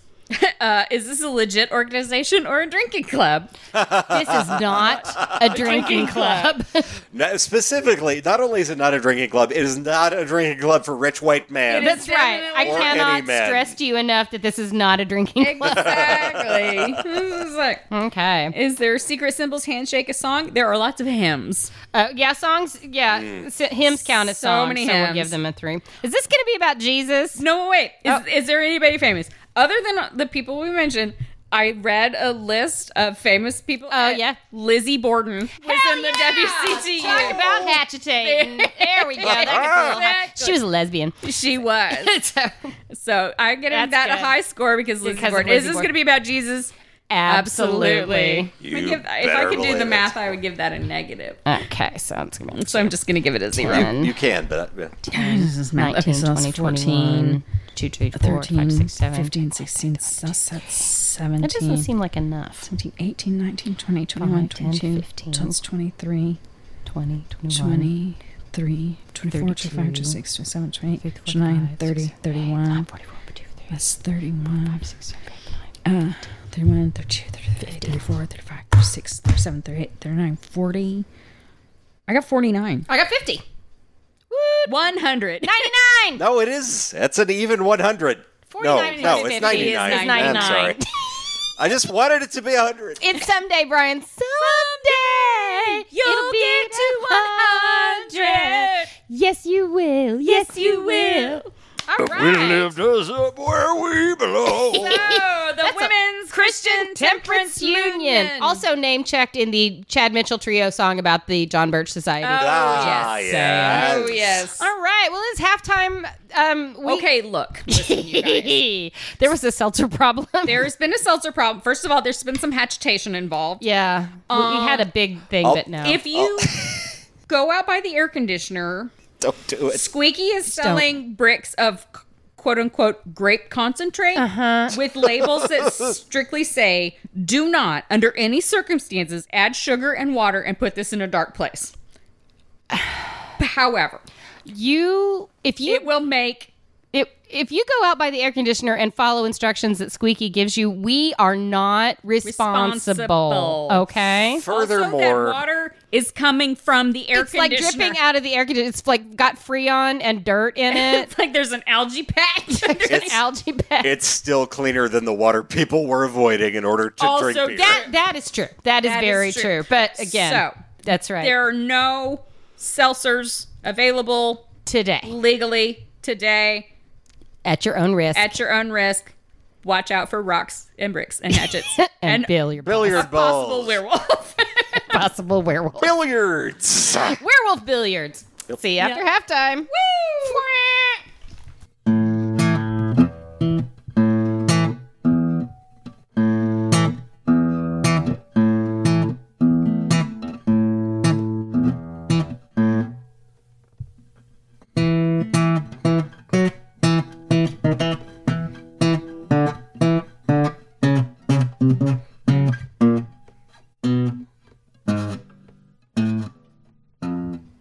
And we're back, ladies and gentlemen. And We are. We are. And I don't know. It goes without saying, but I'll say it one more time. If you have gone out to the air conditioning units and had any of Squeaky's beverages, then that is on you. that is on you. Why are you here? You're not here for the right reason. You're not here for the right reasons. We have interesting information to impart to you. Uh-huh. And if you just want to drink Freon, you can do that on your own time, okay? Dude, Okay. seriously. Maybe this will lose us listeners, but I'm just saying. I'm just saying. Uh, Okay, like you know, it wasn't until um, Aaron you made the Instagram post with Squeaky's picture, like I guess from the day she tried to like kill Gerald Ford. Yes. Or like like so you had described her as like, you know, being like in a sleeveless red dress that you know I was picturing some kind of like hmm, yeah, strange, hmm, culty thing.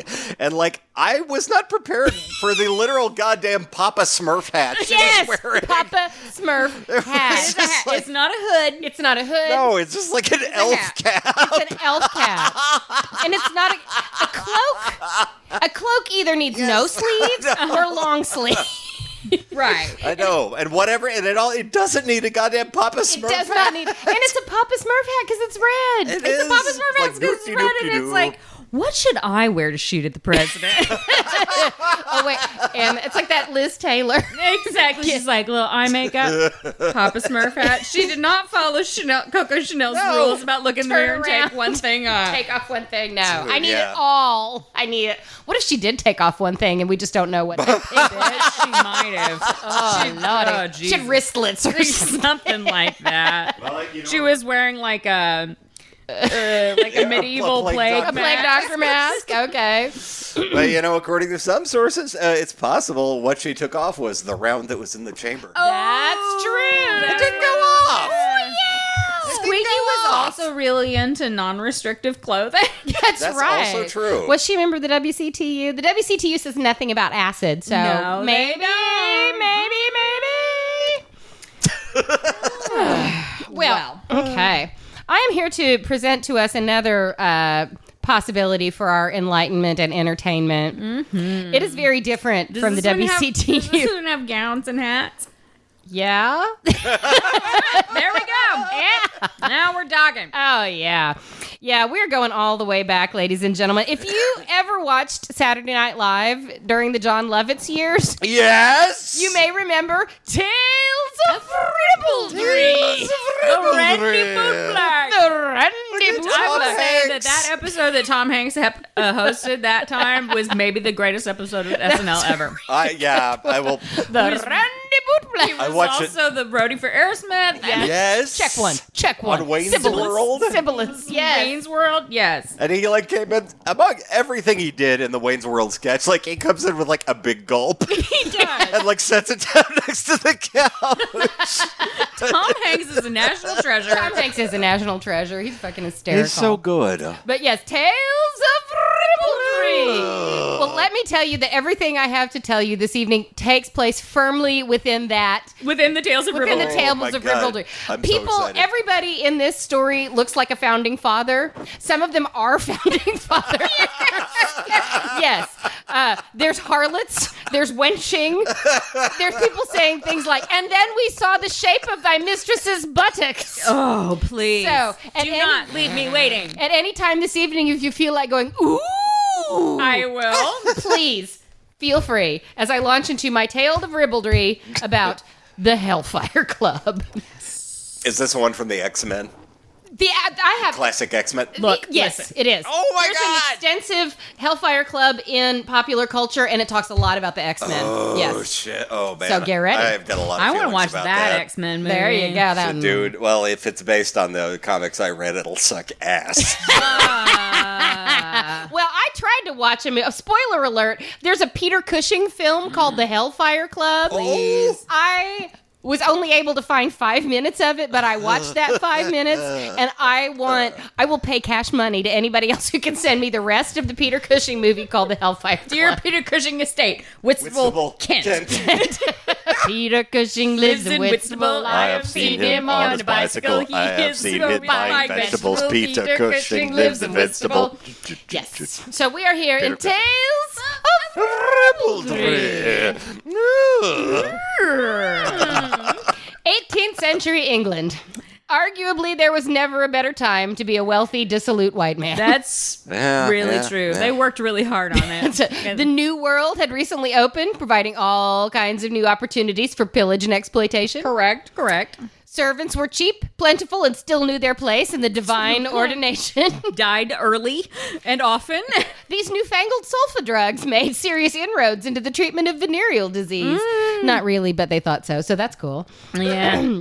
Uh, if there was one problem consistently faced by these poor, sad white guys, it was a dearth of entertainment activities. They, we have too much money. They have so much money and so much time. In one sense, you could say British aristos, they're just like us because they were also looking for a club or organization to help them fill their time between parliamentary sessions, quelling native uprisings, knocking up scullery maids, They had a void to fill, and to help them fill it, the Lord gave unto this world Sir Francis Dashwood, 11th Baron Dispenser. Not dispenser, but dispenser. Ah. Though a Baron dispenser would be interesting. Just we go. dispensing barons. I think that was like in the animated part of Pink Floyd's The Wall. That's It's like a Baron dispenser at some point.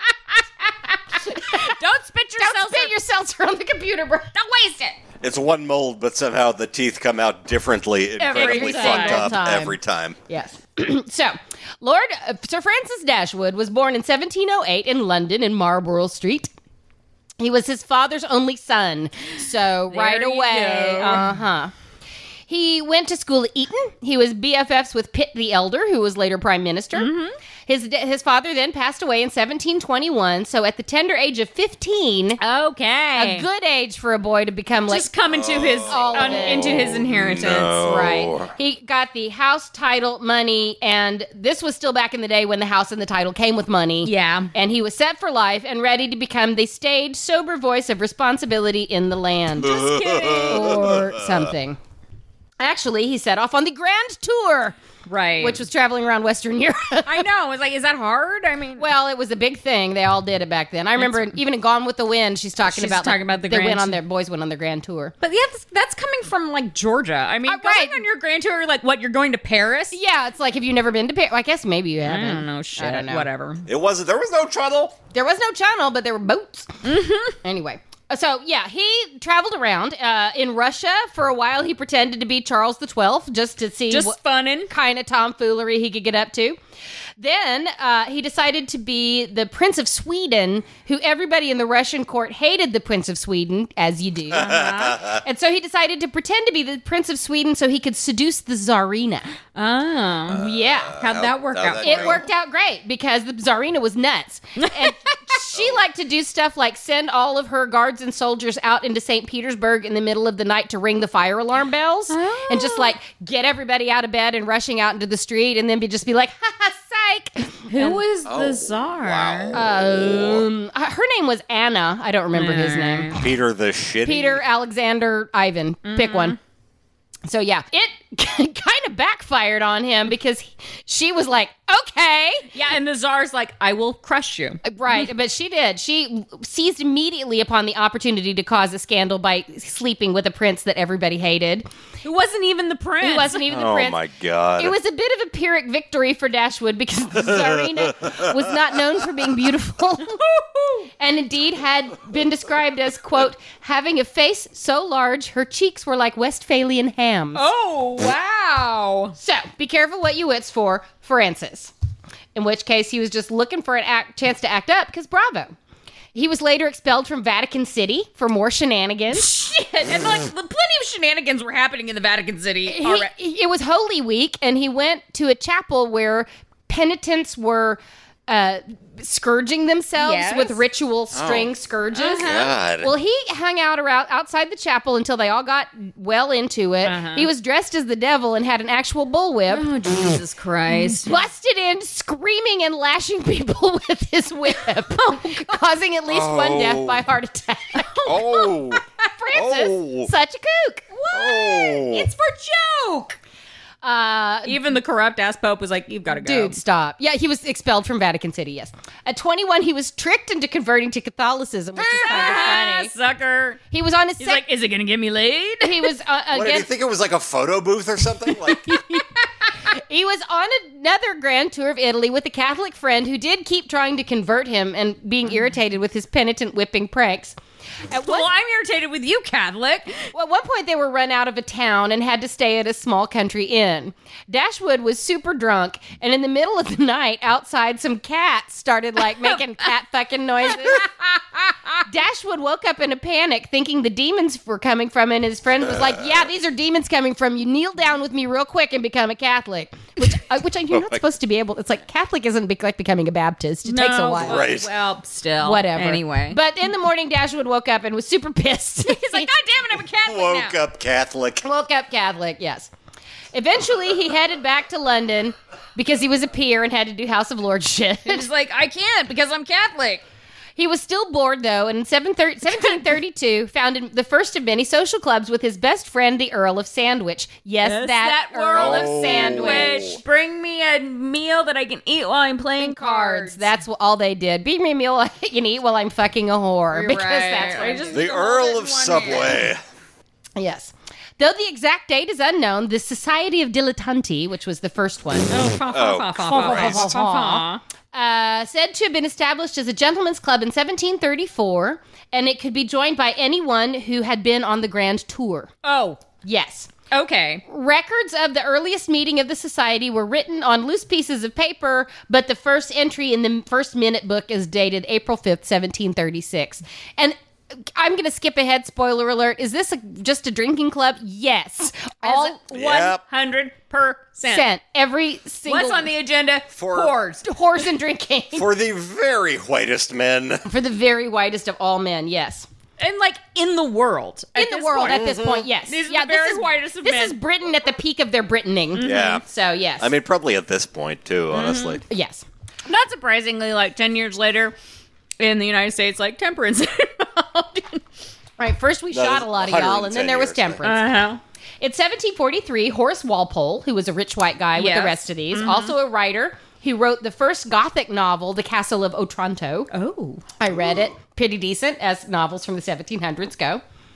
He joined Wasn't he later prime minister or was that a Walpole, no. Uh-uh, There's He a was diff- always just a writer. different... Okay. because I recognize almost everybody in this story, but I also have an English degree. So Okay, yeah. yeah. I'm just like Horace. Oh my God, Lady Wortley Montague, I read your letters, but I don't expect other people to know who these people are. Jeff will know. Nah, Uh, Willing. no, Horace Walpole, who was a member of the club, also condemned it. Uh, yeah. By saying this is a club for which the nominal qualification is having been to Italy and being a drunk. the two chiefs are Lord Middlesex and Sir Francis Dashwood, seldom sober the entire time they were in Italy. So, Walpole, Look, nobody is sober in Italy. That's the except for you, law. Walpole. Jesus. The group was originally led by Francis Dashwood uh, and contained several dukes, and was later joined by Joshua Reynolds, the painter. Oh. David Garrick, who is a very famous actor, director, and producer who Yeah. revelized, revolutionized English theater and is buried at Poets Corner. Oh, nice. I see, like, these plays have, like, plots. Yeah, he was like, you know what? We need like production values. That would be cool. A man named Richard Payne Knight, who was a classic scholar and connoisseur with particular interest in ancient phallic symbols. gay shit. Oh, indeed. Oh, the gay shit. The That's- origin of the gay just- shit. That's but that's only there is almost no gay shit in this club. Let me tell you that little passing. Like I'm interested. They had to let him in because he'd been to Italy. they they did have to let him in because he'd been to Italy. Yes, the society quickly became wealthy through a system in which members All of their members are made various funds to supporting building schemes and archaeological additions. They also became quickly wealthy because they were all actually wealthy. uh-huh. The club that the Dilettante Club actually still exists. Hmm. They have 60 members at a time elected via secret ballot and they raise money for an English school in Rome and also to support various galleries and museums. All right. Okay. Whatever, right, us. man. Yeah. In 1744, he and or the Earl of Sandwich founded the short-lived Divan Club for people who had visited the Ottoman Empire to share their en- experiences. So we have divans and we have It's a divans and joke. ottomans. Oh my God! the Like, furniture empire of Turkey. like all I can think about while you're like reading this is the kids in the hall sketch where like that starts out with Scott Thompson as the Queen like addressing Canada for having abandoned the monarchy, and then like they bust in with their like fucking short pants and like Grandmama, did you see our joke newspaper? It says Canada abandons monarchy. yes. Oh yeah. Maybe the greatest show ever made. Oh, that was a great one. Uh, uh, uh, uh, the the Divan Club was disbanded two years later on order of the king for being blasphemous. Uh, okay, that must have taken a lot. Yeah, that- yeah, like yeah, that's a lie. in 1752, Dashwood founded what would eventually be known as the Hellfire Club. Now, there had been a previous club of the same name. Going to slight digress. Lord Wharton, who was made a duke by George I, was a prominent politician with a, who with two separate lives, both as a man of letters and as a drunkener, drunken rioter, infidel, and rake. Hot shit. The members of Wharton's Hellfire Club are largely unknown. It was a satirical gentleman's club known to ridicule religion. It's for joke. Is for joke. Catching on to the then current trend of blasphemy in England. All the cool kids are doing it. That's it. You know what's hot shit? Blasphemy. Blasting God. Oh, yeah. The supposed president of the club was the devil. Ah! Members themselves did not worship demons or the devils, but they called themselves devils. Uh-huh. Wharton's club admitted men and women as equals, which was unlike other clubs at Okay. the time. Frankly, shocking. Yeah. They met on Sundays at a number of different locations around London. One of the places was called the Greyhound Tavern, but because women were not often seen in taverns, meetings were also held uh, in people's houses. According to at least one source, their activities include mock religious ceremonies and partaking in meals containing dishes like breast of Venus, the devil's loin, and Holy Ghost pie. Oh my God. And it's just eels and shit. I isn't it? know. And they drank Hellfire Punch. It's like And- th- this is just Mountain Dew Code Red. This is I know. Supposedly Speaking came. of Hellfire Punch, my concoction is now just a bunch of like foam. I'm sad. I was like, it's like rum soaked strawberries because that's not bad. it's not coming through my straw though. oh dang it! It's an amazing dessert. Mm. Members of the club came to meeting dressed as characters from the Bible. Wharton's club ended in 1721 when George I put forward a bill against horrid impieties aimed specifically at Good the luck. aimed specifically at the Hellfire Club. After the club was disbanded, Wharton became a Freemason, and in 1722 he became the Grand Master Freemason of England. But Dashwood was too young to have been a part of that Hellfire Club. Okay. He and the Earl of Sandwich are alleged to have been members of a interim Hellfire Club that met at the pub called the George and Vulture Inn throughout the 1730s. But ultimately, Dashwood liked play acting and blasphemy so much that he made his own Hellfire He's Club. like, fuck this shit. Hell I'm doing yeah. it myself. Right, right, right.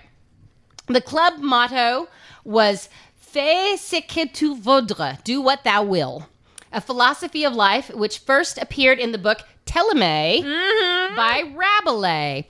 She left River City, the library building, but he left all the books to her. Chaucer. Rabelais. Balzac. Balzac. Oh, Balzac. Cheep, cheep, cheep, cheep, cheep, cheep, cheep, cheap. But yeah, Rabelais. They Yes, based a watch lot the of their museum. shit on Rabelais' blasphemous works. I've read some of those too. Are they like? It's the sort of thing where, okay, here in the year 2021, if I said you want to watch a dirty movie and I Mm. showed you a movie from like 1980, I showed you like Porky's. Yeah. Yeah.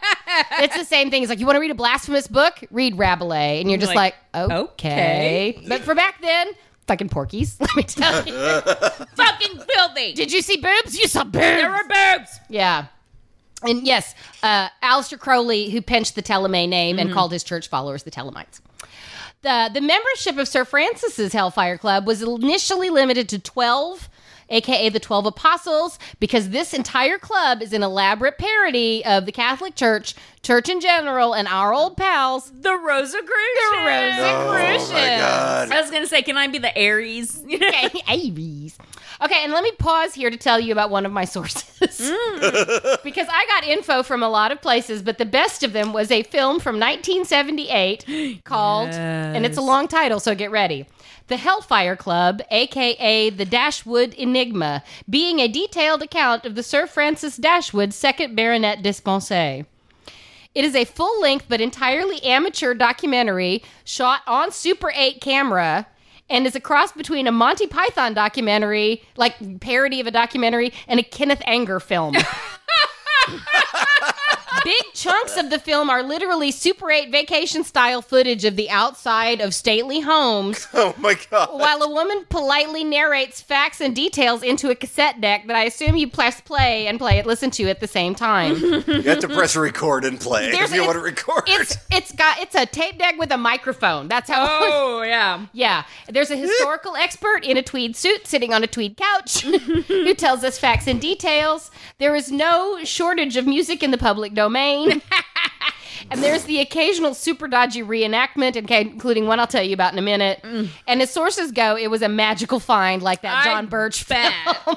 That's terrific. So anyway, there were 12 apostles at a time and every year they would elect a new abbot whose job it was to arrange the festivities. Okay. This Hellfire Club met for 2 weeks in the summer and 1 weekend a month, which makes it's them like, like, the Army Reserve. a diseased nobility version of the National Guard. Weekend a month, two weeks a year. That's uh, yes, exactly.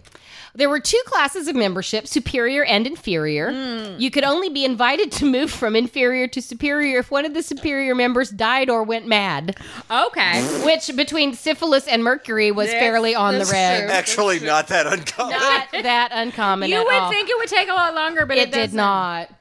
And like life expect, like he was fifty. He was an elderly, elderly man. About once every six weeks, there was an opening. There was an opening. Died of tooth decay. Exactly. The superior were the impo- the apostles, and the inferior were potentials who shared a strong dislike of popery, a satirical inclination, and a love of agreeable women, who would be supplied in varieties equal to the taste of their members. Gross. Yeah, there is no Yeah. homo that I have been able to find in this club at all. Not even in more contemporary sources. You don't expect the 1978 Super 8 film to mention the homo, but even modern day. No, but that's also odd. But It I is guess- very odd for England. I know. It's I was like, extremely- so like maybe that was the whole point of their thing. Right, we don't like the buggery, so come to our club. I guess so. Okay, and just before the part of the film where we learned about the 12 original apostles, the narrator, Dorothy Kimber, says, quote, the 20-minute section which follows is extremely detailed and may appear tedious, but is extremely essential, which is the first time a film has ever warned me that it's about to get boring.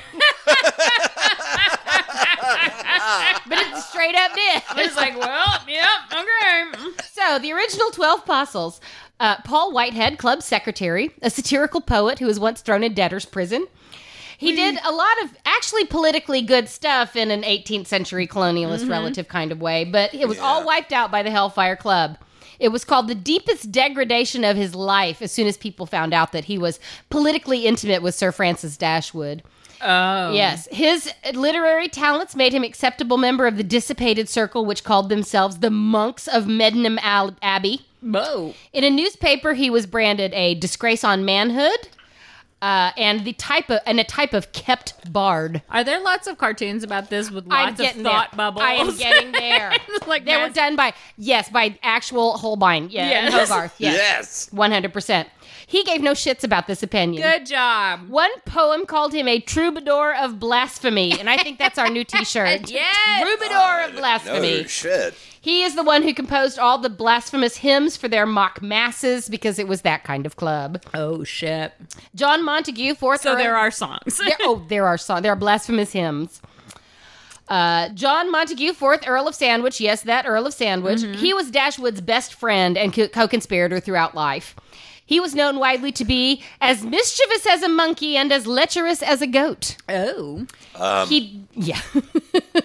He lived a fairly long life and he had a tragedy, which was actually kind of a tragedy. Oh. Early in life, he fell in love with a woman whom he could never marry because he was the fourth Earl of Sandwich. Mm. Over the next 19 years, they had nine children together and were very happy. And then Mm. But she was killed by basically ye old stalker.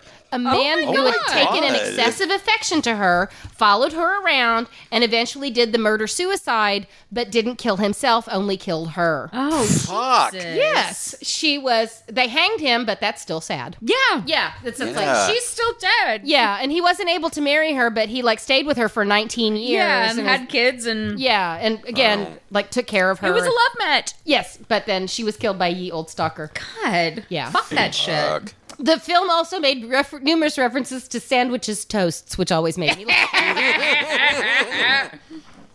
To Melba. a man named George Bub Doddington. George Bub Doddington. He owned a building where they would meet in Hammersmith, and I fucking love Hammersmith is where I lived in London. I could sidebar, but I won't.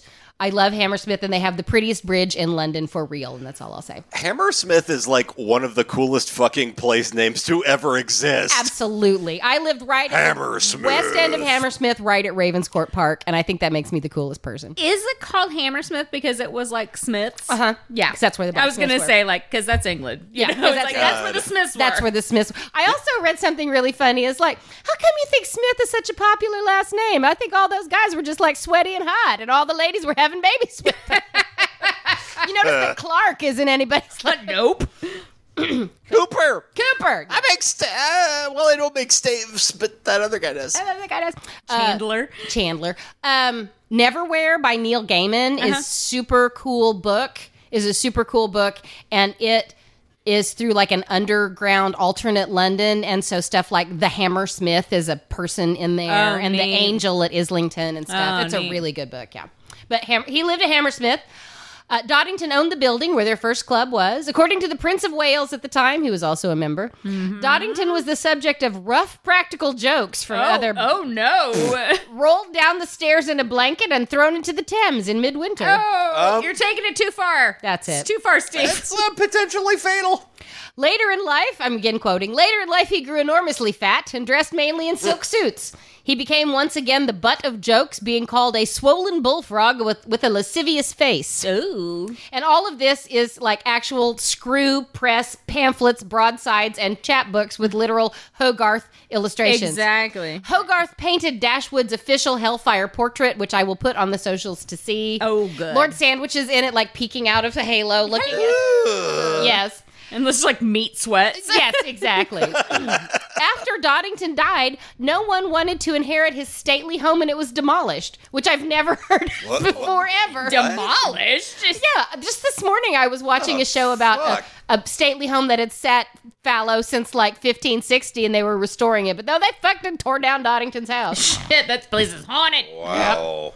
uh, Sir William Stanhope, Sir Thomas Stapleton, a dude named Duffield, John Stewart, not that John Stewart, who married Lady Wortley Montague. And I'm not going to talk about John Stewart, but I'm going to give you a smidgen of Lady Wortley Montague because she was very interesting. I know this because I had to take an 18th century British literature class. Ooh-wee. Sometimes I had to sit in a bathtub full of cold water in order to read all of my shit without falling asleep, Oh and I am my not lying. God. But I like Lady Wortley Montague.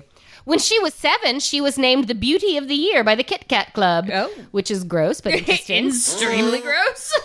she was vehement throughout her life that she denied transient emotions guiding her life. I can esteem, I can be a friend, but I don't believe I can love. Snap. Boom. She defied Probably because I was sexualized at a very at young, young age. age, at sexual age. Jesus like, Christ. who else seriously. knows what happened? Yeah. She introduced smallpox inoculation to Western medicine. Wow. She traveled through the Ottoman Empire. Her brother had died of smallpox in 1713, and she had dis- she caught it and recovered in 1715, but she had a disfigured face. In the Ottoman Empire, she visited women in their segregated houses that were the Muslims and the Hindus. She made friends with the women, learned about Turkish customs, and in 1717, she witch- witnessed the inoculation practiced against smallpox called variolation, which she called engrafting, where you get somebody with smallpox, stick a needle in one of their blisters, and then stick a needle in the person who doesn't have it or scratch their Whoa. skin. Give them the Wow. smallpox pus, they get over it, and then they are. 1717, ladies and gentlemen. That's, fucking crazy. She did not want her children to die of smallpox. Good know, for you. reason- And in Reasonable. 1718, she had her five year old son, Edward, inoculated. He is called the first English person to undergo vaccination. That's Yay. uh, fucking amazing. I know. In a letter to a friend in England, she, Montague wrote, There's a set of old women here who make it their business to perform the operation every autumn when the great heat is abated. Thousands undergo this, and there is not one example of anyone who has died. Afterwards, she updated the stad- status of Edward uh, to her husband, and she told him, The boy was engrafted last week and is at this time singing and playing and impatient for supper. On her return to London, she enthusiastically promoted the procedure, but encountered a great deal of resistance from the medical establishment. Naturally. 'Cause it's like like Mohammedan Hindu folk music. yes. Uh-huh. In 1721, when the smallpox epidemic struck England, she uh, had her daughter. She like went out, found somebody with smallpox, and inoculated her daughter, who also did not die. Nice. Yes. She traveled a lot. Oh, she also persuaded Caroline of Anspach, the Princess of Wales, to inoculate her children in 1721. Uh, oh, to te- to agree to a test of seven prisoners of Newgate Prison who got the inoculation, did not die, and then the princess Okay. inoculated her children. So uh, she was very interesting. She traveled a lot and published a lot of letters and diaries, Uh-huh. and I re- have read her stuff when I was in college, and it was very interesting. That's Lady Wortley Montague. Lovely. Uh, other members included George Augustus Selwyn, who was said to enjoy the club meetings for the convivial atmosphere rather the attractions of the ladies. Which you'd think gay shit, except no, He because was just an alcoholic. he was notorious for his love of executions. Oh, And he liked to look at dead bodies to the point where the executioners was always let him to the front of the crowd. He never married, thank God. Oh Jesus! Never married anyone living. Never married anyone living. Oh, God. Three brothers of the Stittert family, one of whom was the governor of Bengal, like an Englishman should be, Yeah. and gave the club a pet baboon that Francis liked to give communion. Oh God. and an Italian painter named Giuseppe Borne, who was a fellow who once, while painting a fellow Hellfire Brothers ceiling as a gift, fell off the scaffolding and died. Buddy. Buddy. To signal the end of the boring bit of the film, there's this Star Wars like crawl of the 12 names of the original apostles. I swear to go and watch at least a little bit of this movie on YouTube because I cannot possibly convey. Hat alert. They had an official Tam O'Shanter Oh. Of course they did. on the front shit. read love and friendship which is like to me makes it feel like they all went on a road trip and found those at a gift shop and decided to buy them It's, yes. Like, it's like we're all getting federal booty inspector t-shirts. yeah it's like a tam o'shanter that says love and friendship what the fuck and you know somebody's like dude look at this fucking fix put 'em on It's like a- oh, sandwich yeah. sandwich i got you one selwyn yours has been on a dead body you'll love it there was also john wilkes no relation we cannot put him in the uh, club of people who've tried to kill tried or succeeded in killing the president No. Meet up, boof.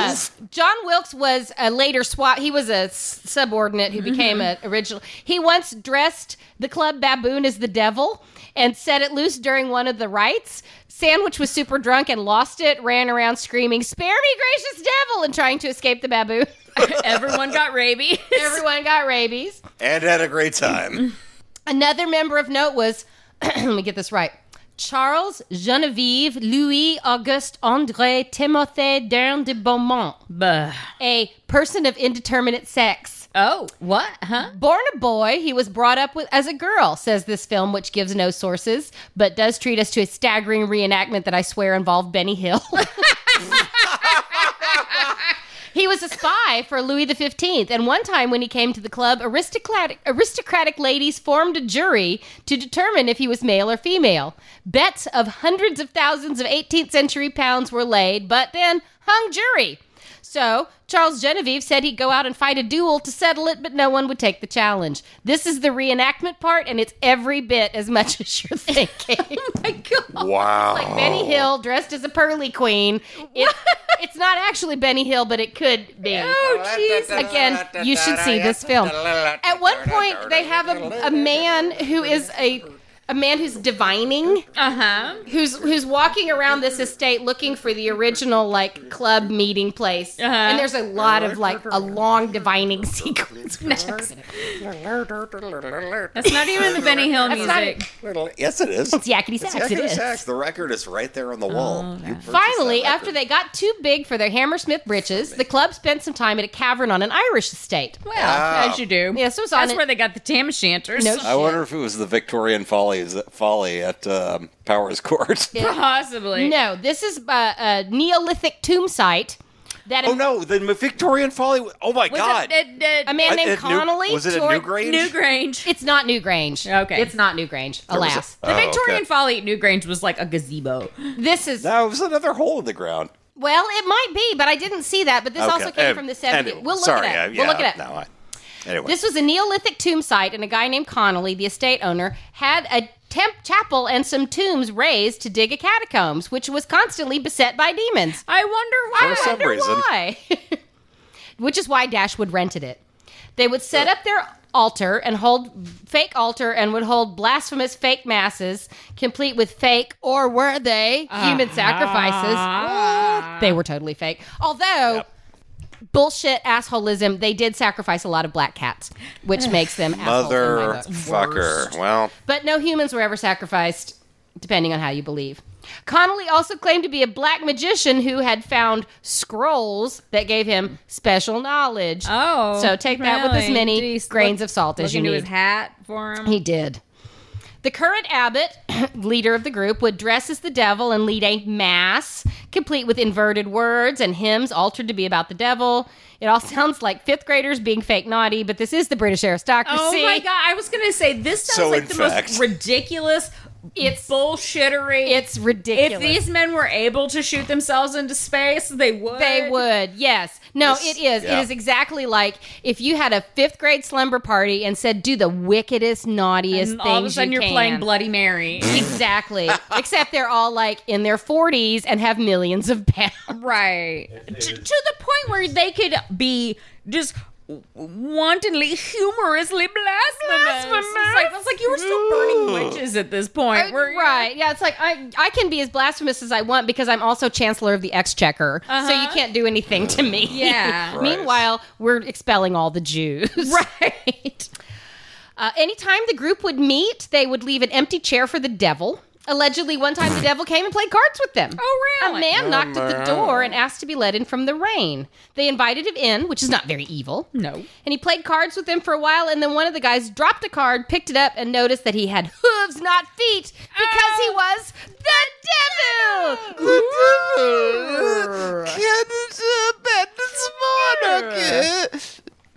One of my sources, I had my awesome uh, 1978 film. I also watched a video by an Australian backpacker named Amy, who okay. went to the Irish temple catacombs to do like a ghost hunt. Uh-huh. That was great.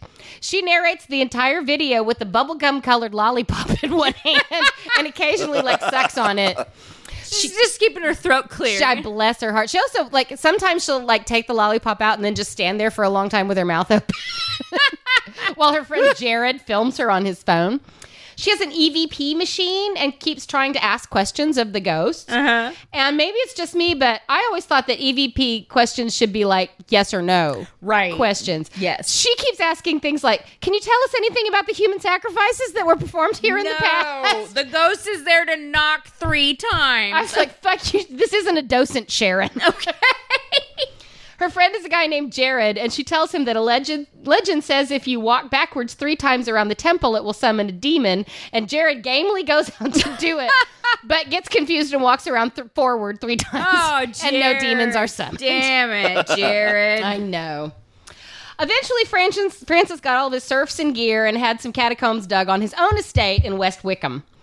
His house already had a temple of Apollo, which was used for cockfighting. Naturally. Natch, but that wasn't enough. No.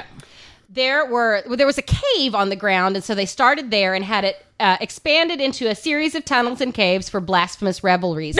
Okay. you can still visit these, and indeed, they are the largest man-made chalk caverns in the world. Well, there you go. Can you still have devil parties in them? you ca you don't, but when you tour the catacombs, it's like this is where the hell- like this is the Hellfire Club meeting room. Oh, stuff. okay. You can tour the entire West Wickham estate just Okay. as a like go to Go a to- house. yeah. But one of the parts of the tour is now you go out and look at the Hellfire Clubs, and indeed, uh, in in the 1978 film, the catacombs contained Hellfire Club.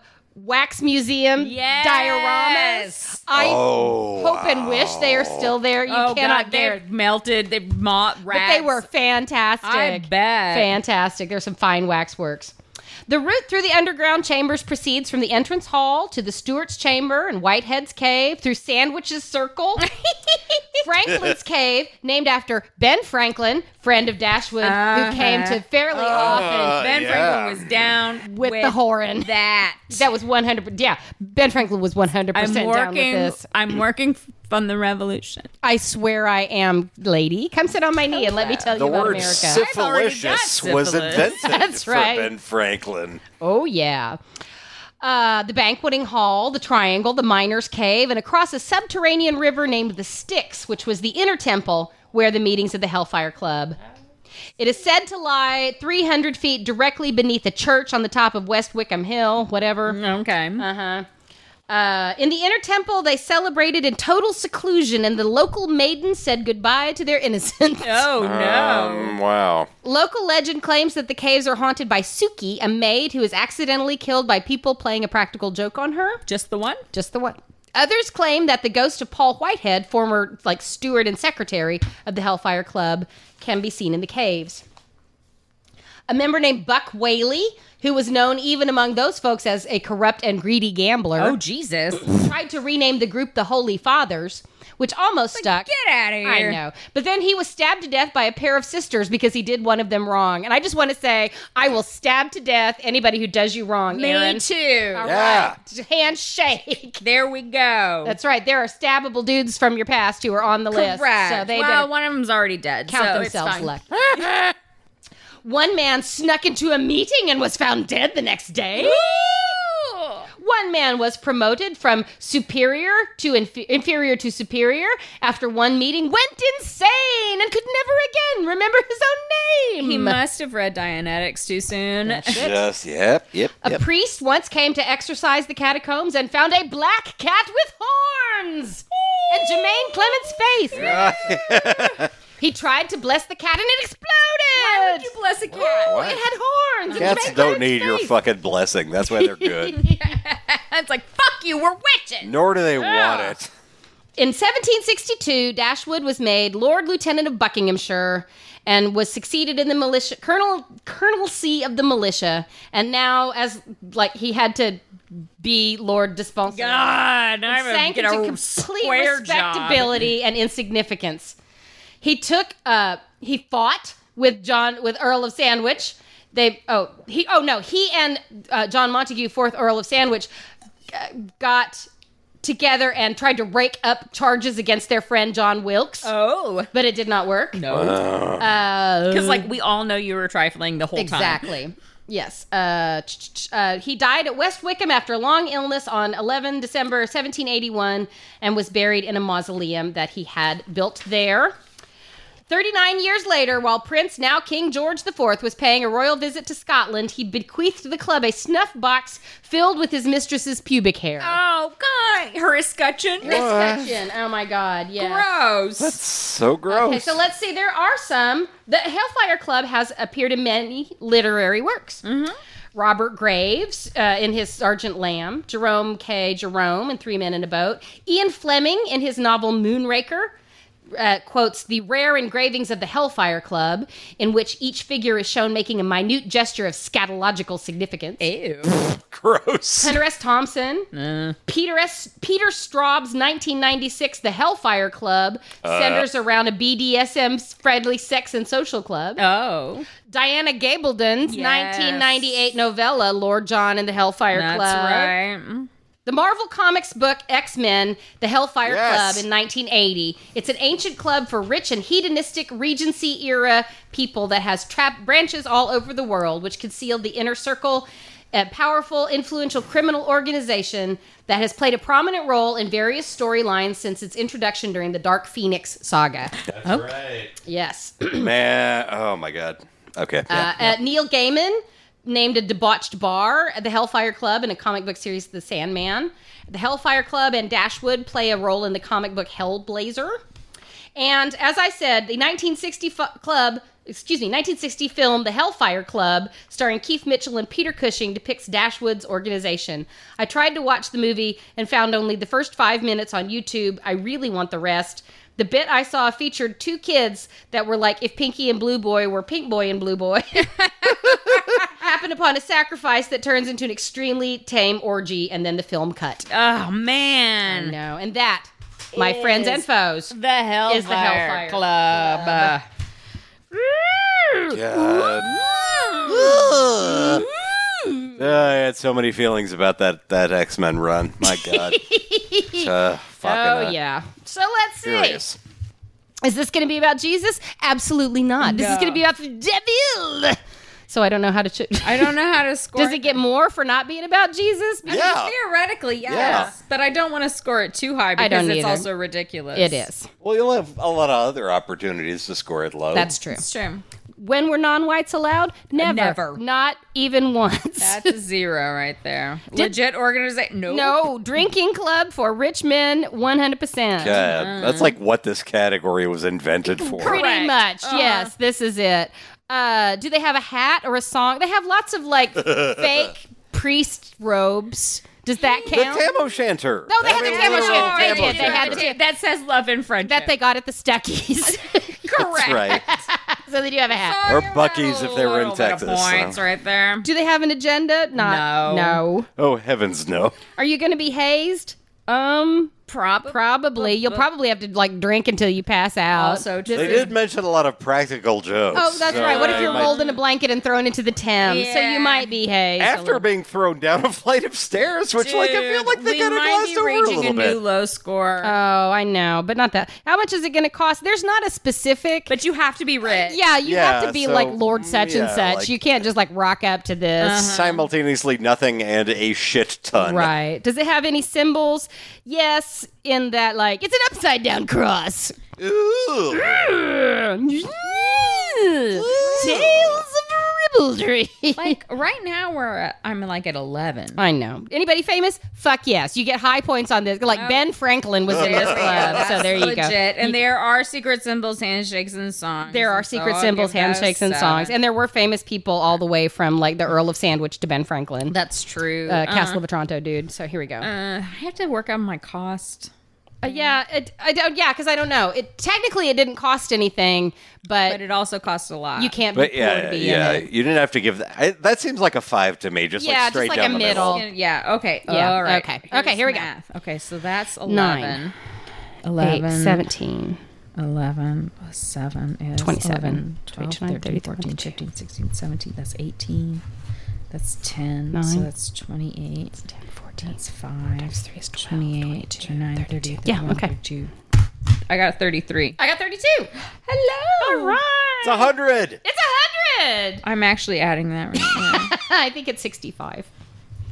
yes. Yeah. It is. All right. So Hellfire got 65. So we are joining the The WCTU. WCTU. I'm always in favor of. That's right. I swear I'm not drinking. Oh man, I know. When the Let me- Tales of Ribaldry organization is like, Let me, I'm cool. let me know how that works out, honey. Oh, well, you know, it's the modern version of it. Oh, right. no, we can join the modern. We Yeah. Man, we- That's there's- probably much worse. also true. I don't know. I don't know. I don't know. But yes, that's the Hellfire Club, which is absolutely absurd but kind of fun. in its own Yes, way. and actually, on our break, I That's did terrific. not look up. That's all right. We'll let next week when we come back, we will get or in a few weeks or whenever when we, come will- back. Yeah, it'll be a few weeks. Uh, and we can- Yeah, we should probably discuss this right now, right? Update Because, you. like, uh, you know, we're gonna be gone. Like, you know, we're gonna be out of town this weekend, and then like we're gonna be Aaron are gonna be out of town this weekend. really out of town the weekend All after gonna be out of that. town. I still want to see if we can rustle up some sort of like Instagram live action. So stay tuned, watch this space. yeah, we can work on that. Um, That's a good idea. yeah, Mm-hmm. So- we can work on that. Next week we'll have a song for you, and the week after that we'll, we're going to try and come up with something. So. Yeah. So- absolutely. But in the meantime, stay away from the air conditioning unit. Have do not put that grape concentrate mixed with sugar and water. Do in a not. dark place. Whatever you do, because that could lead you right down the path to hellfire. Ready? Okay. Okay. Madness Madness is hosted by Aaron Byrne and Amanda Clay, with occasional outbursts from Brian Byrne, who is me. Brian Byrne records and edits the show. You can subscribe to us on Apple Podcasts, Spotify, and Stitcher. Please, if you enjoy the show, uh, rate us and leave a review. Leaving reviews helps people find the show. And the more people listen to the show, the more people you'll have to talk about the show with. I mean, just mull that over. You can also listen to us online at madnessmadnesspodcast.com. You can find links to our social media on madnessmadnesspodcast.com. You can email us your thoughts about stuff at madnessmadnesspodcast at gmail.com. Thanks for listening.